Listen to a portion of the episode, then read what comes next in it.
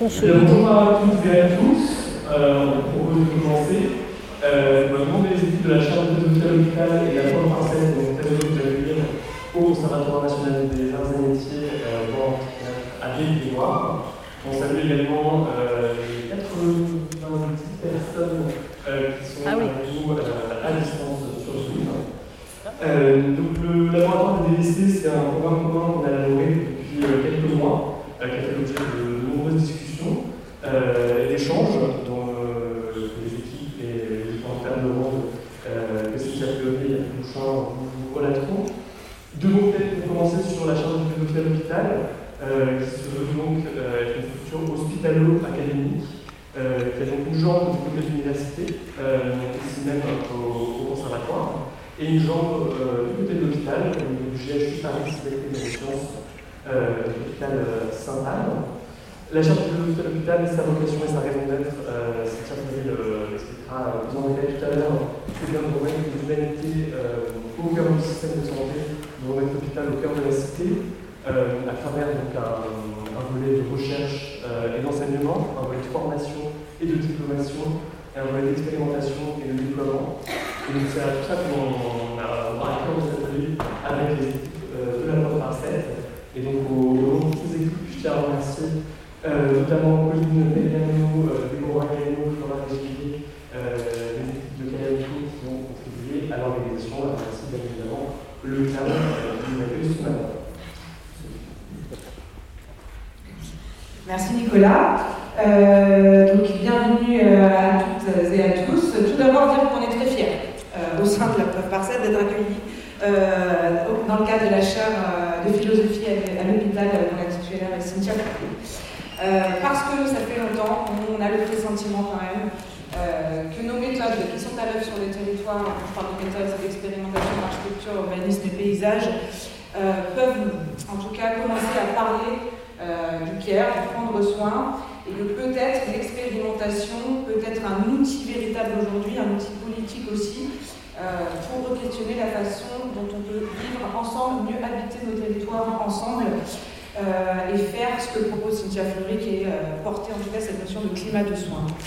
Euh, et donc, on est ici pour vous présenter, pour lancer ce programme, qui est plutôt un programme de cours, qui est un programme de cours en acte. Alors, ce qui est très important dans ce que tu viens de dire, Nicolas, et ce qui, ce qui nous va nous intéresser, c'est de rassembler d'une part nos écoles de pensée entre le soin, le care, le prendre soin et la façon dont aujourd'hui la commande, et notamment la commande publique, peuvent être des leviers euh, aujourd'hui clairement identifiés, qu'on connaît et qui peuvent être au service justement d'une fabrique d'un territoire plus résiliente, mais aussi plus accueillante, euh, qui travaille aussi sur, euh, sur, sur, appeler sur une transition. Et à partir de là, l'idée est vraiment de, travailler sur nos actions concrètes et sur des cas singuliers qui sont déployés depuis plusieurs années maintenant par la preuve parcelle, mais avant la preuve parcelle, par les travaux qu'a mené Patrick Bouchin depuis un certain nombre d'années, pas que, qui vont être aujourd'hui euh, l'objet de récits parce qu'ils ont réussi à faire leurs preuves, à démontrer euh, sur des territoires très singuliers, très particuliers, qu'on ne pouvait plus uniformiser la commande, qu'il fallait se réapproprier nos ressources matérielles et immatérielles qui dépendent de la diversité territoriale euh, dont dépend la France, le territoire national. Et donc, à partir de ces gains singuliers qui ont proposé de nouvelles façons de mettre en œuvre euh, des- des- l'acte de construire, euh, faire les récits euh, et les jurisprudences, et raconter les jurisprudences qui ont été euh, voilà, euh, mises en œuvre sur ces territoires. Donc, c'est bien la recherche en acte qui nous intéresse, et tu l'as très bien dit, Nicolas, tout à l'heure. Vous avez, dans cette chaire de philosophie à l'hôpital, vous accueillez à la fois des séminaires, des cours, et de l'expérimentation. Et tout l'objet de ce lancement, c'est de, effectivement de rassembler nos écoles de, pensée à partir de cette notion d'expérimentation qui suppose une notion de risque. Euh, risque à la fois politique, mais pas que, risque aussi euh, chez les professionnels. Et donc, comment aussi on déplace les cadres de, travail, nos missions, etc. Et comment on se rassemble surtout euh, pour- pour être, pour avoir plus de poids aussi aujourd'hui et pour faire ce qu'on appelle ce changement d'échelle ou ce passage à l'échelle, ce qui nous rejoint aussi euh, avec Cynthia, c'est euh, la question du, du- du- du proof of care euh, que nous on appelle mettre la loi à l'épreuve de, de la vie. C'est un peu la même chose. Voilà. Merci Sophie. Sophie Ricard, architecte. Oui, je me donc, alors là, moi, je j'accompagne la première parcelle sur des questions de recherche et d'édition. Et donc, juste, j'enchaîne avec Euh, on va commencer donc cette matinée une discussion entre Cynthia Fleury et Patrick Bouchin. Et on aimerait, euh, ensuite on va présenter le laboratoire et ensuite on aura une discussion plus concrète autour d'un cas précis qui est le cas de l'hôtel Pasteur à Rennes, euh, voilà, qui sera pour aujourd'hui notre cas. et donc j'enchaîne juste avec ce que tu viens de dire Sophie, on aimerait bien vous entendre chacun, chacune, Cynthia, Patrick, sur ces questions à la fois de permis de faire et de proof of care. Est-ce euh, chacun, euh, chacun d'abord, et puis l'enjeu c'est que tout ça se croise évidemment, euh, nous expliquer, nous réexpliquer pour Patrick ce qu'est ce permis de faire et d'où il vient, pour Cynthia, ce qu'est cette proof of care et d'où elle vient.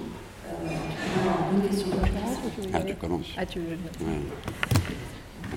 Donc. Euh... Bonjour. Bonjour là aussi. Euh, donc, euh, Patrick m'a dit tu commences. Donc, euh. Donc, vous voyez déjà comment ça se passe en termes de, comment dire, d'autorité. donc, non.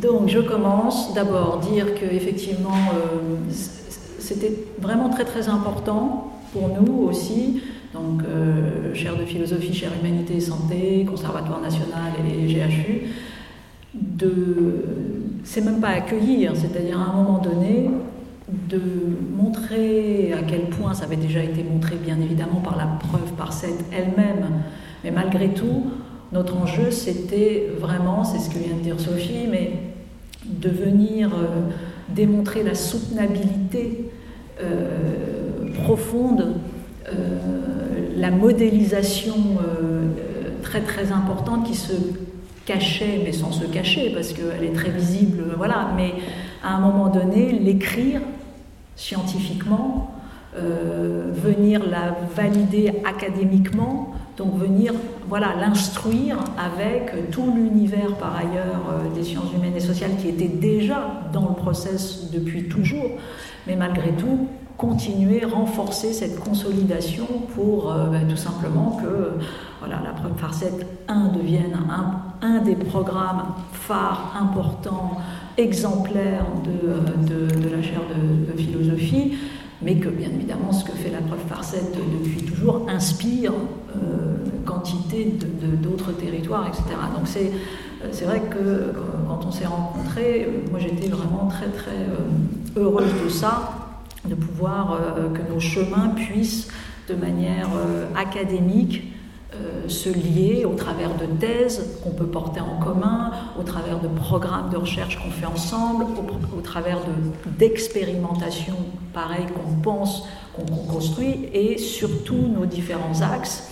Parce qu'en fait, l'acte de construire, il est transverse, et de fait, la question de la nature, la question du vivant, la question du soin, la question euh, demain de l'interface homme-machine, la question des générations, tout ça de toute façon traverse aussi euh, la, preuve par 7. Alors, nous, sur quoi on s'entend notamment, et puis Patrick prendra ses, propres mots, c'est vrai, on a développé une, avec Antoine Fénolio, puis avec tous les, chercheurs de, de, la chaire, et notamment il y a une très belle thèse qui a été soutenue euh, aux mines, à l'école des mines par Caroline Jobin sur le proof of concept et euh, le proof of care. Et euh, je vous invite à, découvrir les, travaux de Caroline Jobin sur le site et, ailleurs. Le proof of care, c'est tout simplement une traduction dans le, je dirais, le capacitaire pour les parties prenantes d'un proof of concept. Donc le proof of concept, comme son, son histoire le, rappelle, c'est une, voilà, c'est un dispositif qui est posé depuis maintenant euh, pas mal d'années. Tu veux le mettre ici plutôt? Dis encore plus proche. D'accord. Euh, donc depuis euh, pas mal, depuis pas mal des années 70, c'est un univers de l'industrie aéronautique, la NASA, etc. Pour tout simplement, c'est un test de validation. Hein, c'est ça un proof of concept. C'est un test de validation. On vient tester comment dire, des prototypes, vérifier leur, viabilité euh, en contexte, souvent, alors quand ça a été récupéré par les sciences humaines et sociales et notamment par le design, avec des, des modes déjà frugaux, c'est-à-dire que euh, proof of concept, c'est pas le prototypage final, c'est dans une possibilité d'une expérimentation qui est, je dirais, qui est déjà qui peut se faire. Et donc, c'est important. Je veux dire que donc, si elle peut se faire, ça veut dire qu'elle n'est pas maximaliste. Elle vient travailler les seuils minimaux qui viennent permettre la preuve de quelque chose. Donc, le, le, proof of concept ou le proof of care, c'est toujours ça. C'est-à-dire qu'on s'oblige à avoir une charge de preuve, puisque c'est ça qui est important. Donc on fait de l'evidence-based nécessairement. Donc nous, par exemple, on va faire de l'evidence-based médecine, euh, evidence-based humanities. On va venir prouver avec des échelles qui sont des échelles certifiées par d'autres, pas par nous, mais par euh, l'ensemble des acteurs euh, scientifiques. Donc on trouve des indicateurs communs avec ces, échelles pour, pour donc s'obliger à, à avoir une charge de preuve et en même temps on ne peut pas euh, relever la charge de preuve classique des essais cliniques, donc on invente une charge de preuve différente. Et c'est ça qui est tout l'enjeu, c'est de ne plus se faire voler la charge de preuve, si je veux le dire en reprenant le, le parce que bien évidemment, dans ce monde où il faut prouver, et nous sommes d'accord sur ce réquisite, il faut prouver, notamment scientifiquement prouver, voire économiquement prouvé, parce que c'est un langage commun. Donc, euh, Patrick et moi, on fonctionne toujours avec les acteurs économiques, puisque c'est comme ça qu'on organise une soutenabilité d'un mode d'agir, d'un usage, etc. Mais on ne se fait pas intégralement voler la charge de preuve. Donc, on démontre, ça a été la preuve par 7, donc de dire cette échelle, etc., de faire travailler le micro et le macro, alors que bien évidemment, euh, dans un premier temps, vous avez des acteurs classiques qui vont vous dire mais, non, ça n'a un individu et euh, une gouvernance mondiale, ça n'a strictement rien à voir. Merci bien, nous le savons. Mais ce que vous ne comprenez pas, c'est que, imaginons un espace, on a sept échelles différentes, voilà une expérimentation sur un individu. Nous, on va toujours faire de la générativité du vulnérable, donc on va partir de l'individu le plus vulnérable, mais on va également travailler sur des espaces virtuels avec des communautés d'apprenants, euh, euh, comment dire, euh, dans la réalité virtuelle. Bien évidemment, on travaille sur des échelles villageoises, etc. mais pourquoi pas aller chercher plutôt un niveau de district européen, parce qu'on sait qu'on va activer d'autres types de protocoles, etc., etc., un service d'urgence, que sais-je, une école, bon bref. Et c'est tout, c'est ce qu'on ce appelle nous le climat de soins, c'est tous ces points comme des formes d'acupuncture qui vont démontrer que un passage à la transformation est possible, qu'il est soutenable, qu'il est viable dans un certain type d'échelle, mais qu'il est quand même en dialogue. Parce que, bien évidemment, que nous mettons, et c'est ça l'intérêt du monde d'aujourd'hui, c'est que oui, nous pouvons mettre en dialogue une école avec l'ONU. Nous pouvons mettre en dialogue, et c'est tout ce maniement des échelles qui nous permet d'éviter la massification comme mode premier de passage à l'échelle et qui ne marche plus, l'uniformisation de la commande, ce que vient de dire Sophie, ben, la, massification classique ne marche pas, elle passe. Non seulement elle ne marche pas, elle est très délétère en termes d'externalités négatives parce qu'elle s'appuie sur des vieux schémas de croissance euh, euh, spoliatrice, euh, forte, industrieuse, mais au sens de très très énergivore, etc. Mais elle ne marche pas non plus dans les esprits, c'est-à-dire qu'elle heurte euh, les singularités, les territorialités, les identités. Donc, ça, donc elle produit beaucoup de résistance. Donc elle produit de la paralysie, elle produit éventuellement, elle renforce les vulnérabilités préexistantes, etc. Donc, donc voilà ce qu'on invente. On invente une modélisation de déploiement, un comment, si vous voulez, parce qu'on s'entend tous sur le pourquoi. Et c'est ça aussi, c'est-à-dire que de toujours laisser les sciences humaines dans le pourquoi, le méta, moi je suis tout à fait d'accord, mais ça suffit pas. Ça suffit pas parce que l'enjeu du pouvoir, il est aussi sur le comment. Et donc le comment, à un moment donné, bah, nous, nous nous testons, nous expérimentons, nous validons, nous prouvons que notre comment fonctionne. C'est ça qu'on fait à la chaire de philosophie, avec un comment qui est structuré autour des humanités médicales et des humanités en santé, ce qu'on pourrait appeler le continuum des soins, soins euh, euh, aux autres, soins aux vivants, soins à l'institution, parce que par exemple nous sommes des enfants de la psychothérapie institutionnelle euh, et puis de tous ces de toutes ces disciplines qui considèrent qu'en fait soigner un individu sans soigner le milieu, c'est pas possible, et qu'une organisation toxique, ben, en fait, elle rend tout le monde malade, et, notamment de manière première ceux qui travaillent dedans. Donc on est à la chair, on a tout un volet très important de clinique du burn-out des soignants, mais tout simplement de clinique institutionnelle. Soigner nos institutions pour que nos institutions prennent soin de nous, c'est un, programme en soi. Donc on s'inscrit là-dedans. Et de fait, on partage ça parce que quand les équipes euh, de Sophie, de Patrick arrivent sur un endroit, je pense que non seulement elles ont ce geste d'enquête, qui est un travail directement lié aux sciences humaines et sociales, mais elles ont un travail de prendre soin, elles ont un travail d'entretien, d'une réhabilitation qui va aussi passer par euh, ces entretiens, etc., etc. Donc, je ne veux, pas trop mobiliser parce qu'on a quand même dit que voilà, on faisait quelque chose d'un peu d'un peu, euh, comment dire, articulés ensemble. Donc, voilà des choses que nous avons en commun. Ce droit d'expérimentation euh, qui existe hein, sur le papier, mais qui en fait est très très peu investi, qui est très peu élaboré, parce qu'on mélange tout. On mélange euh, la permissivité, la bonne volonté, avec le, le travail d'expérimentation qui demande des compétences, qui demande des indicateurs, qui demande des protocoles d'évaluation. Pourquoi? Parce que tout ça, ça travaille pour, entre guillemets, des commons, des communs. Hein. donc euh, tout ne fait pas partie du droit d'expérimentation. Donc voilà, la générativité du vulnérable, parce qu'on considère que, euh, que tout simplement cette clinique de la vulnérabilité, ben, c'est une phénoménologie du politique, au sens de Qu'est-ce que le politique met en lumière, qu'est-ce qu'il ne met pas en lumière, qu'est-ce qu'il rend invisible, qu'est-ce qu'il rend pas invisible? donc à ce moment-là, en fait, on fait de la politique. Donc c'est un grand retour fondamentalement de l'acte politique, mais au sens premier du terme, c'est-à-dire euh, l'édification d'une cité, etc. Et encore une fois, nous, on part par l'hôpital qui va nous aider à structurer cette édification euh, d'une cité. Et puis on, on, travaille, pareil, il y a les notions de dénormalisation. Nous, on va de manière plus générique, éventuellement parler de furtivité, mais c'est la même chose.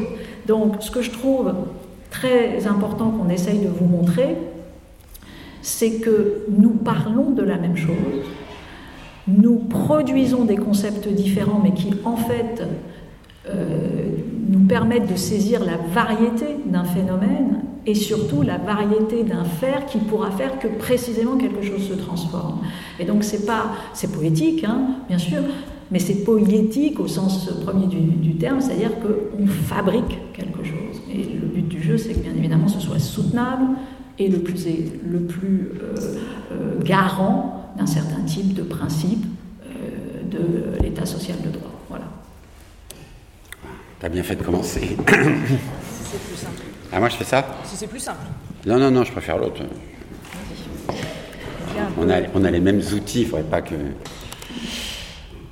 Euh, oui, non, pour, pour moi, c'est un, un, jour très important et, un moment très important de basculement.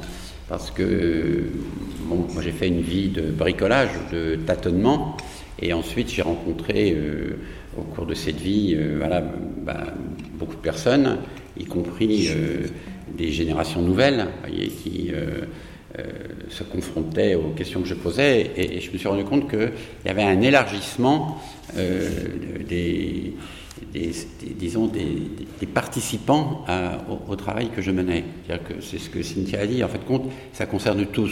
C'est pas euh, une fois j'avais pensé que c'était euh, le travail, une fois j'ai pensé que c'était le politique, euh, une fois j'ai pensé que c'était l'enseignement, et que donc il fallait passer par des, formes institutionnelles connues ou de modes professionnel euh, corporatiste, on pourrait dire, pour attaquer le sujet. Je me suis rendu compte que ça élargissait et qu'en effet, le, risque de l'élargissement, bah, c'est de se perdre. Voilà, c'est de, en quand on ne sait pas où on est. Et euh, chaque fois, je tentais euh, de trouver une alliance qui allait permettre qu'entre le temps court ou le temps non maîtrisé d'une expérimentation sur le terrain et le temps long qui quelquefois est reproché à la recherche, c'était deux temps qui devaient se rencontrer euh, pour euh, qu'on s'aide mutuellement.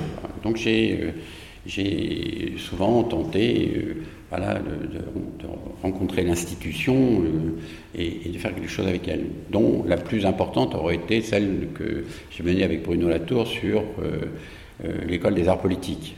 Quand Bruno a créé l'école des arts politiques, euh, on s'est rencontrés et il m'a dit voilà, entre les sciences politiques, c'est François Hers qui me l'a fait rencontrer, et François Hers qui a inventé les nouveaux commanditaires à la Fondation de France. Et euh, voilà, j'ai découvert donc euh, une correspondance avec Bruno, mais une correspondance où j'étais toujours sur le terrain, et lui, il était à l'école. Et puis, bon, pour des raisons diverses, euh, c'est terrible, mais l'institution, comme le dit Cynthia, il faut la soigner, parce que c'est pas parce qu'on décide qu'on fait un département art politique dans une école de sciences politiques que le département va prendre sa place. En fait, compte, ceux qui viennent là, euh, c'est ceux qui éventuellement euh, ont toujours rêvé d'être artistes et font un complément de formation des sciences politiques. Ça, ne produit pas. Après, je dit, bon, allez, on, on ressort. Et moi, je suivais depuis très longtemps les travaux de Cynthia et voilà, je n'osais pas, comme on dit. Euh, non, j'osais pas parce que, voilà, d'abord je vieillissais, et puis j'avais plein de gens jeunes autour de moi qui, euh, voilà, venaient avec des choses, et donc je voulais pas marquer. Voilà. Et puis un jour, j'ai franchi le pas, de manière un peu détournée, en passant par euh, la création d'une chaire dans une école d'architecture, puisqu'il fallait que je me rattache quand même à un corps professionnel, on pourrait dire, puisque le ministère de la Culture nous soutenait, et en même temps, cette chaire, euh, elle, était ridicule dans une école d'architecture, puisque la recherche n'est pas du tout structurée dans les écoles, et qu'elle allait encore refermer, euh, et donc je voulais absolument de ce, point institutionnel de la, chaire euh, expérimentée qu'on avait montée, la raccorder à une autre chaire. Et c'est comme ça que j'ai rencontré Cynthia. Et, et, comme elle le dit, voyez, on regrette toujours euh, de ne pas rencontrer les gens. Parce que quand on les rencontre, on a l'impression qu'on les connaît depuis toujours. Euh, quand on a lu les ouvrages et que euh, on a suivi le travail, on ne comprend pas pourquoi on reste caché ou on reste distant. Et, peut-être que l'auteur qui a écrit un livre ou le chercheur qui a écrit quelque chose, en effet, ne demande qu'une seule chose, pour certains, pour beaucoup quand même, de rencontrer peut-être quelqu'un avec lequel il pourrait dialoguer, qui serait en dehors de son champ. Donc on s'est rencontrés, c'est comme si on se connaissait depuis toujours. Alors, euh, aujourd'hui, être au CNAM, c'est très important, parce que c'est une école quand même un peu transversale, euh, implantée sur le territoire, euh, elle a une histoire très importante. L'amphithéâtre s'appelle l'amphithéâtre Abbé Grégoire. la place de l'Abbé Grégoire dans la Révolution et autres est très importante. Sur les monuments historiques, sur les arts et métiers. Vous vous rendez compte qu'avoir osé mélanger les arts et les métiers. Aujourd'hui, on considérait que c'est ringard, les arts et métiers, mais il n'y a pas plus beau que les arts et métiers. Euh, euh, hein, puisque Godard euh, nous a quittés, un jour j'écoutais une émission et de radio et le, journaliste lui pose des questions. Pour, comme vous savez comment il parlait, il répondait, il répondait pas. Et à la fin, pour faire un peu comme Jacques Chancel et, Dieu, euh, il lui dit euh, Et vous, euh, le conflit c'était un conflit dans le nord de la France sur des gens qui fabriquaient des frigidaires. Et voilà, à la fin de la pour dire un, vous là qui planait au-dessus, en fait, vous êtes totalement incapable de répondre à une question comme ça. Quoi. Voilà, ça n'intéresse personne. Il laisse un blanc, qui est à la radio, c'est le blanc insupportable. C'est-à-dire que si vous ne répondez pas euh, dans l'agressivité à un journaliste, euh, le journaliste, c'est lui qui perd. Et donc il laisse le blanc qui met le journaliste Au moment où il commence à dire euh, je vais répondre, il dit Attendez, je n'ai pas bien compris la question. Ils ont perdu leur emploi ou leur métier? À ce moment-là, il relève un blanc, et le journaliste est un peu coincé. Là. Il dit bah, Leur emploi Il dit Bah alors nous, on n'en a rien à foutre, hein, parce que voilà, que les frigidaires se vendent plus, alors là, on n'a rien à foutre. Mais vous êtes d'accord que les gens qui transforment la matière, qui ont appris ça à l'école, ils ont un métier. Donc voilà, sauvons les métiers. et donc je pense que c'est un peu ça, si vous voulez, qui devrait être notre, notre façon d'être. Reposer toujours la question de pourquoi on voit comme ça et on ne voit pas comme ça, et pourquoi quand on retourne une question, euh, peut-être qu'on a la réponse ou que la question n'a pas, lieu d'être. Hein. Le comment et le pourquoi, moi je rajouterais le pour qui. Voilà, parce que, en effet, tout ça, ça se fait pour, pour, pour nous. Alors, du coup, euh, moi j'ai commencé à, à, considérer que l'architecture était euh, ni fait ni à faire. Parce qu'il suffit euh, voilà, de se promener, on n'a pas besoin d'aller à l'école pour le voir. Il suffit de, voir dans, quel état la ville euh, est mise, dans quel état compte euh, le logement, le lieu de travail, parce qu'on parle toujours des logements, on n'a jamais mesuré le, lieu de travail. Et comme la solidarité au travail a disparu et que l'architecture est à peu près restée la même, elle est peut-être encore, pire, on a rendu encore plus terrible qu'avant euh, le lieu de l'exercice de son travail ou de son métier. C'est horrible. C'est pendant que l'on construit la chose, c'est un métier de construire, et pendant après qu'on exerce un métier dans un objet construit. C'est pire que le logement social. Et on n'arrête pas de dire il faut renouveler, renouveler, renouvellement urbain et tout. On, pense que le logement est, voilà, est une fonction d'habiter, mais on oublie complètement que l'espace public euh, voilà, a une fonction déterminante, que le travail même s'il manque euh, l'activité est, toujours exercée, et peut-être même chez soi, euh, pour des activités ménagères et autres. C'est une activité. Et donc, pour des enfants, travailler chez soi. Et on le voit bien que pour certaines couches sociales, bah, travailler à la fac, c'est bien. peut-être que pouvoir travailler dans un, local adapté chez, en dehors de la fac, c'est bien, privé. Mais pour certaines personnes, rien n'a été fait pour qu'on puisse travailler chez soi. Alors du coup, je me suis dit, en fin de compte, voilà, moi j'arrête de dire que je suis architecte, alors je ne le suis pas, et, j'arrête de dire que je fais de l'architecture et que je vais changer l'architecture. Ce n'est pas une réglementation architecturale qui changera l'architecture. Ce n'est pas encore une énième réglementation. Alors qu'est-ce qui fait acte de construire? On pourrait dire, qu'est-ce qui fait qu'à un moment donné, nous sommes obligés de construire? Nous sommes obligés non pas de démolir pour construire, mais euh, voilà, on appelle ça réhabiliter, donc déjà un terme peu il y en a qui appellent ça réparer, il y en a qui appellent ça restaurer, il y en a qui appellent ça euh, euh, euh, démolir, démonter et autres.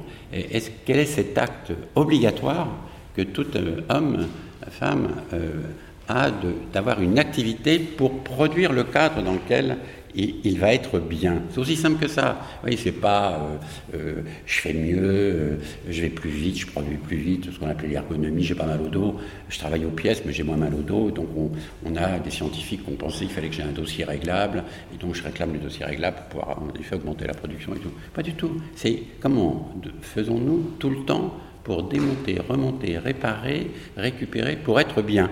Et alors, c'est en ça que voilà, c'est le point de vue de, Cynthia, c'est le soin, c'est porter attention aux gens, à soi-même et aux gens. Voyez, euh, euh, voilà, on, est un, et donc euh, ça c'est formidable, il faut d'ailleurs tenter de maintenir ce un indépendant, et non pas ce un individualiste, le un différent, et on est le un parmi les autres, parce qu'on ne peut pas être un sans les autres, ça c'est pas possible. Même, le, même Bernard Arnault il ne peut pas, même dans Arnaud, euh, on lui change ses couches sûrement, ou je sais pas quoi, ou, on, lui passe, euh, on lui passe, euh, je sais pas quoi, on le sert à table, ou on lui donne des tableaux Excel pour savoir combien il a d'argent, toi. Mais lui, il ne peut pas faire dans les autres. C'est-à-dire que si ça s'arrête le lendemain, il a beau être très riche, il n'a rien. Et d'ailleurs, il est très malheureux en ayant. Je l'ai rencontré, cet homme est triste, quoi, voilà, on n'en vit pas. il est gris, il est triste, il, mène un combat inutile, parce que c'est peut-être le plus riche, mais il, ne voit pas que plus il s'enrichit, plus il se coupe des autres. Euh, c'est obligatoire. Il réduit d'ailleurs euh, les autres autour de lui. Alors je me suis dit un jour, bon ben voilà, l'architecture en fait compte, je ne sais même pas ce que ça veut dire. Euh, l'activité, oui. Les métiers, oui. les compétences, oui. Voire même l'incompétence. Un jour, j'ai fait rire quelqu'un en disant je vais travailler justement sur l'incompétence positive. Parce que peut-être qu'une incompétence, c'est un refus d'une surcompétence. C'est peut-être de dire en gros, non, mais ils me font chier là, avec le premier, le premier, le premier, euh, avec l'école préparatoire, machin, premier, premier, premier, pour faire des fusions-acquisitions euh, dans une banque, euh, c'est une perte de temps. Vous voyez, à part passer 27 ans de sa vie pour rentrer donc, dans une banque pour faire des fusions-acquisitions qui vont supprimer le travail à d'autres, on peut dire mais qu'est-ce que j'ai fait? Mais qui m'a mis dans ce système de compétition? Donc peut-être de travailler sur une incompétence qui serait une incompétence d'une absence de savoir et d'une pleine compréhension de la situation. Parce que c'est ça. C'est rempli de savoir spécifique, rempli de savoir isolé et incapable de conjuguer les savoirs entre eux, incapable d'ailleurs de traiter les sujets. Et on le voit bien quand il y a une crise comme le Covid, et eh ben euh, voilà, il y en a quand même qui. Euh, pourtant, on, avait tout fait pour, mais on pas prévu. Ben pas prévu. Et donc c'est cet imprévu euh, qui, nous arrive tous les jours. Hein. Ce n'est pas un grand imprévu demain qui va tout chambouler, mais c'est un imprévu permanent qui fait que nous devons tout le temps réagir à cet imprévu.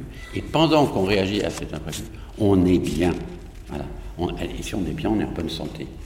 Et si on est en bonne santé, ben, on n'a pas besoin d'aller à l'hôpital. donc euh, peut-être que c'est rien. Et d'ailleurs, si on est bien en dehors, on n'est peut-être peut pas besoin d'école, ou on n'a peut-être pas besoin de l'école comme elle est. donc euh, voilà. Donc ce dedans-dehors, ce public-privé, ce un ou ce tout, euh, ce petit et ce grand, que Cynthia a éclairci tout à l'heure, c'est l'objet de notre travail. Et, et c'est l'objet, non, et c'est l'objet de notre association. Et aujourd'hui, euh, on va dire que c'est un acte fondateur, c'est le début de quelque chose euh, qui est, euh, comme ça officiel et autres, mais il doit être le début en effet d'un mouvement, d'un élargissement et de, conférences peut-être ou d'entretiens plus serrés que l'on va faire au cours de, des années à venir. Alors je rebondis sur l'imprévu, qui est quand même une notion très importante et chez Cynthia et chez Patrick. Euh, l'imprévu, c'est savoir être agile. Aujourd'hui, on n'est plus agile dans une société justement normée, très structurée et très standardisée.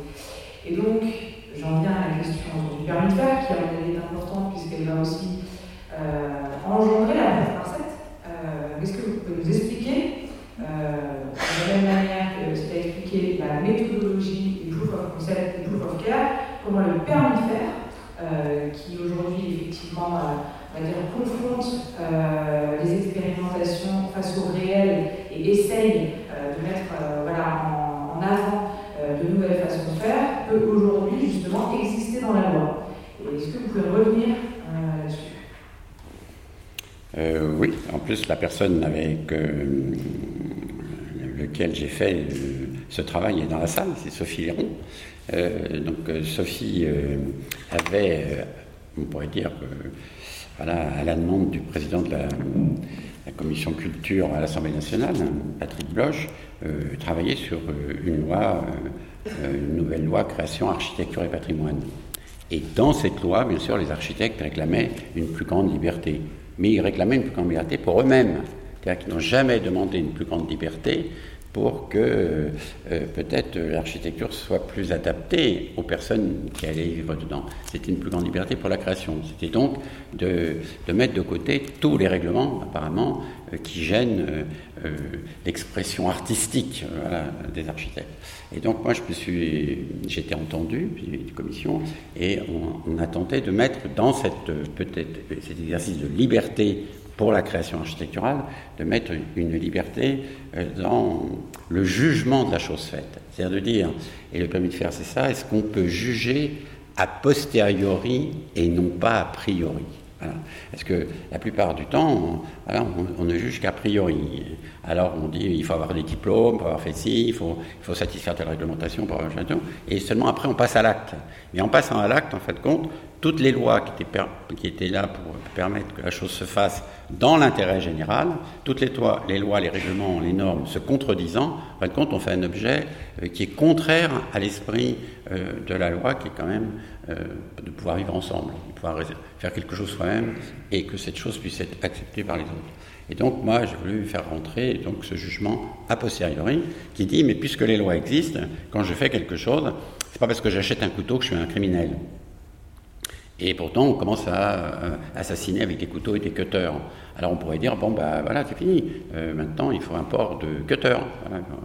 Non, on sait bien que je ne vais pas à la cantine scolaire me jeter sur mon voisin avec une fourchette pour euh, lui percer le cœur. Pourtant, il y en a qui font. Alors je me dis, ben, on préfère une architecture où la personne définirait comment elle l'a fait et on la jugerait à l'arrivée.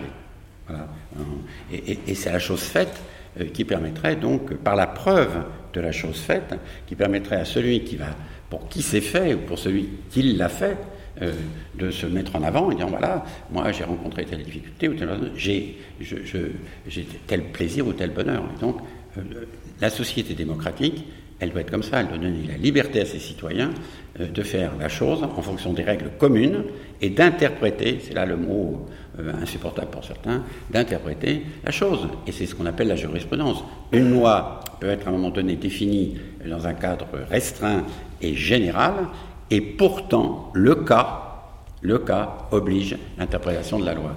Et le cas entraîne une jurisprudence qui fait que la loi, pour qu'elle soit humaine, elle est jurisprudentielle. Elle est sans cesse réanimée euh, par la vie et elle est sans cesse d'ailleurs réactualisée par la vie.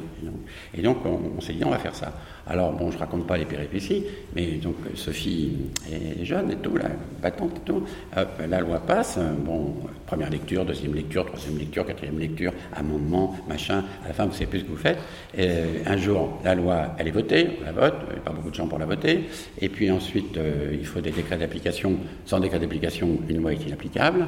Elle obtient le décret d'application. Le mec, il dit, elle y est arrivée, on va mettre en décret d'application que la loi est applicable, mais sous contrôle euh, d'une commission qui permettra l'expérimentation, donc souvent pire que l'application de la loi. Bon, on était contents, on était contents tous les deux et tout. Euh, un jeune président arrive, euh, jeune, beau, joyeux, tout ce qu'il fallait, tout. On s'est dit, bah voilà, en fait, quand on est passé, c'est formidable, lui, il va ouvrir la voie et tout. Et on rencontre un ministre qui dit, eh ben, on est très heureux de vous rencontrer. Mais cette loi n'a pas, elle avait deux mois, hein. cette loi n'a pas encore été utilisée, donc c'est-à-dire qu'elle ne sert à rien. Nous allons l'abroger. Et d'ailleurs, cette loi est trop libertaire, et donc nous, nous allons mettre en place une loi libérale euh, qui va intégrer bien sûr ce que vous faites, et bien plus que ça. Bien, le bien plus étant euh, ceux qui veulent en effet se, sortir de la loi, c'est Bouygues, Vinci et Eiffage, pas nous. Hein. Et donc, euh, on, nous a foutu par terre. Et on a décidé, un jour, dans un rendez-vous avec lui, on a dit écoutez, vous nous avez foutu par terre, moi je suis vieux, je ne recommencerai pas, maintenant je veux expérimenter sur le terrain. Et on a eu l'autorisation de faire la preuve par 7. Sous-entendu, quand il aura fait les 7, il ne va pas nous faire chier, il va mourir. Et euh, euh, donc, euh, on passera à autre chose. C'est pour ça qu'aujourd'hui, c'est très important. Bah oui. Bah oui, bien sûr. Non, mais tu, tu, as raison. Ça nous permet de faire le lien avec Cynthia. Et notamment, euh, ce petit livre que je conseille à tout le monde, donc ce qui ne peut être volé, la charte du Marche euh, paru euh, à l'été, euh, qui a beaucoup tourné et, qui surtout est très explicite et raconte, commence déjà à raconter les prémices de ce lien, de ce laboratoire et effectivement les, les, rassemblements commencés. De la même façon que je vous ai posé des questions sur l'imprévu, Cynthia vous parlez de tout à l'heure, euh, j'ai l'impression que dans cette charte, dans les 10 points de cette charte, on retrouve effectivement, euh, peut-être pas les 7 points et les 7 fondamentaux de la preuve par 7, mais en tout cas ça s'y rapproche. Euh, j'aimerais vous entendre sur ces questions d'imprévu et d'agilité, et aussi sur la question des hotspots de vulnérabilité, puisque je trouve que ça rejoint aussi, enfin, nous pensons que ça rejoint éminemment la question des cas singuliers, des cas pratiques de la petite échelle, effectivement issus des délaissés, parce qu'on se rend compte quand on prend une architecture, un territoire délaissé, une friche, mais aussi une population délaissée, et ben on se rend compte qu'à un moment donné, ben, ces gens qui sont mis sur le bas-côté parce qu'ils sont euh, euh, relégués, qui ne sont pas pris en compte dans les dispositifs de politique publique, ou parce que ces architectures n'ont plus lieu parce qu'elles n'ont plus de valeur, parce qu'elles ne servent plus, parce qu'elles ont été construites quelque chose au de départ qui n'est plus utile aujourd'hui. Euh, vous, c'est pareil, quand, on vous entend parler des hotspots de vulnérabilité dans le monde, alors nous, on est un peu plus modeste, on reste euh, sur le et d'outre-mer, mais euh, j'aimerais vous entendre sur, sur, ce lien qui est fait et comment vous mettez en œuvre justement des protocoles d'action, enfin, ou alors vos, intentions de mettre de protocoles d'action sur ce spot pour travailler justement ce lien entre les échelles et Oui, et puis je vais aller assez assez vite pour qu'on tienne quand même l'horaire, pour que vous présentiez plus spécifiquement le programme, bien évidemment des laboratoires des délaissés et puis le, voilà tout ce qui concrètement ce qu'on va faire.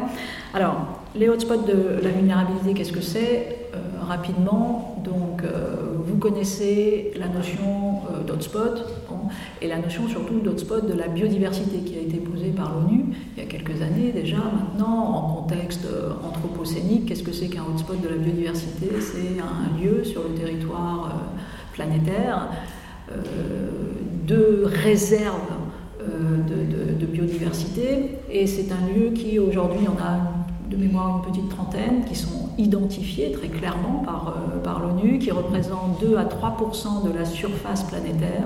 Et c'est ça qu'il faut comprendre. Et c'est pour ça que c'est intéressant, cette vulnérabilité et la force d'exponentiel, de, entre guillemets, qu'il y a derrière euh, cette vulnérabilité, c'est que ces hotspots qui sont sur 2-3% du territoire terrien sont régulateurs de 30 à 60% des services écosystémiques mondiaux. Donc, ça veut dire quoi? Ça veut dire qu'il y a des points névralgiques, d'une certaine manière, qui ne sont pas simplement garants euh, d'un milieu qui les entoure, territorial, etc. Et c'est la vérité en fait de tout le monde. on, redécouvre l'eau, hein, on redécouvre l'interdépendance et euh, la réalité écosystémique qui est la nôtre. Mais pour le coup, euh, c'est encore plus vrai de certains endroits qui sont encore plus, euh, comment dire, protecteurs, non seulement de leur territoire national, mais d'un territoire qui est bien plus vaste qu'eux. Donc c'est ça qu'il faut comprendre. Donc partant de, ce, de, de, cette idée-là, en sciences humaines et sociales, on s'est dit, bah, tiens, en fait, faisons la même chose. Peut-être qu'il y a des territoires d'extrême vulnérabilité, en fait, où il y a des vulnérabilités systémiques, des vulnérabilités, qui peuvent demain mettre en danger, euh, euh, comment la planète entière sur des questions de démographie, de, euh, de pandémie, etc. Yuan est devenu une vulnérabilité systémique. Ce qui se passe à Yuan se passe dans le monde trois semaines après. Donc il faut bien comprendre que si on ne prend pas soin de Yuan, c'est UN qui va prendre soin de nous et c'est n'est pas au programme, si vous voulez, de UN de prendre soin de nous. Donc, on est obligé à un moment donné d'aller travailler sur ces hotspots de la vulnérabilité, de comprendre ce qui s'y passe, de prendre soin de ces endroits-là et de comprendre que non seulement ça va protéger les territoires qui sont connexes de ce point de vulnérabilité, mais en fait que ça va upgrader littéralement la gouvernance mondiale sur quantité d'enjeux. Donc, c'est voilà, il y avait sept échelles. C'est une autre manière. Euh, les, sept échelles de la, preuve par sept, c'est sept points euh, et c'est sept hotspots particuliers de la vulnérabilité, si vous voulez, qui fonctionnent. Sauf que nous, on le fait de la même façon sur le territoire, mais on, essaye de le faire à l'international. Et quand, par exemple, si on a mis en place une chaire de philosophie à l'hôpital de Panzi, Panzi, RTC, Congo, euh, euh, Sud Kivu, euh, à Bukavu, chez Denis Mukwege, etc., c'est parce que de fait, il y a une vulnérabilité systémique. Et cette vulnérabilité systémique, c'est une vulnérabilité de genre, donc c'est une violence déterminante contre les femmes. Et ça, pour moi, c'est une vulnérabilité systémique, si vous voulez. Il n'y a pas besoin d'aller au Sud Kivu pour avoir ça. Ça explique le monde, résolument, hein, je le pense. Euh, et aujourd'hui, Dieu sait si on commence un peu à mettre le pied là-dedans, mais c'est vraiment un, acte civilisationnel, cette question de genre, qui est, euh, vraiment peut-être demain même un seuil anthropologique, hein, de, dépasser ce que Françoise Héritier appelait la valence sexuelle. Donc on a l'hyperlieu de ça, puisque ça fait des années et des années et des années que des hommes détruisent le corps des femmes sciemment pour détruire le corps des femmes par leur appareil génital, pour détruire derrière des villages entiers, des communautés entières, des histoires collectives entières, pour produire du trauma, de l'hypertrauma, etc. Et ça, c'est Panzi. Et Panzi répare les corps et se rend compte que, bien sûr, réparer les corps, ça suffit pas et qu'il faut réparer tout et que parfois il y a bien évidemment de l'irréparable et que comment on fait face à l'irréparable pour que précisément ne se transmette pas une histoire de désastre et d'aller de désastre en désastre en désastre qui bien évidemment par ailleurs est exploité parce que juste à côté il y a une mine de terre rare et tout ça est lié. Et les mines de terre rares, c'est nos téléphones, etc., etc. Donc c'est ça une vulnérabilité systémique. C'est un point nodal qui tient la grande économie, le corps de certains, pas de tous. Donc, parce que bien évidemment, il y a toujours un fardeau qui est porté par les plus vulnérables. Donc tout l'enjeu, c'est de partir de ce fardeau et au lieu de dire tiens, c'est déficitaire, là, de dire non, la modélisation dorénavant, elle est là. On fera de la modélisation à partir de ce fardeau. Parce que cette modélisation, elle sera protectrice bien évidemment pour le fardeau, mais elle sera protectrice aussi pour nous tous, parce qu'elle va nous obliger à sortir de, nos systèmes de prédation, de croissance à tout craint, etc. Donc Pandy, c'est ça. Donc on s'est dit, on va, nous, conjointement au hotspot de la biodiversité, on va aller chercher dans le monde entier des hotspots de la vulnérabilité. On va les poser et on va aller prendre soin de ces hotspots de la vulnérabilité avec les techniques qui sont les nôtres, les humanités médicales, avec nos doctorants. Donc là, il y en a une qui est partie il y a quelques, euh, maintenant, une semaine, ou je ne sais plus, hein, qui est Isabelle Audiger, qui est médecin, qui est docteur, euh, qui est doctorante en sciences humaines et sociales et qui est euh, à Panzi pour travailler sur la modélisation du protocole de résilience qui est développé dans le One Stop Center de, de. Et pourquoi ça nous paraissait important d'aller aussi à l'international? C'était aussi pour derrière réinventer, et, je, on aura bientôt un travail de Sophie Glaise que vous pourrez regarder, qui n'est pas encore en ligne, mais qui est sur les hotspots de la biodiversité. Pourquoi c'est important de réinventer ce, ce mapping Parce que ça réinvente les relations nord-sud, bien sûr. Et que vous comprenez bien que tout l'enjeu, c'est de renverser aussi la modélisation, c'est-à-dire de dire que tout d'un coup, le Sud est dépositaire d'un savoir immense pour nous le Nord, et d'autant plus en contexte d'effondrement, de pénurie structurelle, qui c'est quand même devant nous, de modes dégradés, euh, d'inondations, de réchauffement climatique, etc. Donc tout d'un coup, on a des professeurs là importants. On travaille bien évidemment avec, vous le savez, l'université des patients, hein, euh, qui est dirigée par le professeur Tourette Turgis et qui est liée à la chaire de philosophie à l'hôpital, avec la chaire aussi vulnérabilité et euh, compétences, ou compétences et vulnérabilité, je ne sais plus dans quel sens euh, c'est, de Sorbonne Université. Et donc tout ça, c'est tout cet écosystème qui avance ensemble, justement pour, voilà, pour faire cette nouvelle carte politique qui va enfin nous faire travailler différemment. Moi, j'appelle ça la matérialisation de la gouvernance mondiale. C'est-à-dire, au lieu de rendre de plus en plus abstraite une gouvernance mondiale et donc de facto de la rendre inopérante, parce que bien évidemment, plus vous dématérialisez la gouvernance mondiale, plus vous créez, et à juste titre, de la résistance des peuples, parce qu'ils ont juste l'impression que c'est un shadow cabinet, euh, euh, c'est le complotisme, c'est l'horreur. Donc il faut rematérialiser la gouvernance mondiale, et donc il faut absolument la faire descendre, la faire descendre dans les parlements, mais la faire descendre dans les écoles, la faire descendre dans les hôpitaux, dans les prisons, etc. C'est-à-dire donner un corps, ce corps entre guillemets des sciences humaines et sociales, pour que demain nous ne pourrons pas fonctionner sans une gouvernance mondiale plus euh, conséquente, plus mature. Hein. C'est-à-dire que tout ce que nous avons fait, si vous voulez, pour l'État social-nation, il va falloir quand même se bouger un peu les fesses pour trouver la juste combinaison de tiens, le respect des souverainetés démocratiques et tiens, en même temps, on, s'agence un tout petit peu à l'international. Pourquoi? Parce que tous les sujets, dorénavant, éclatent les frontières.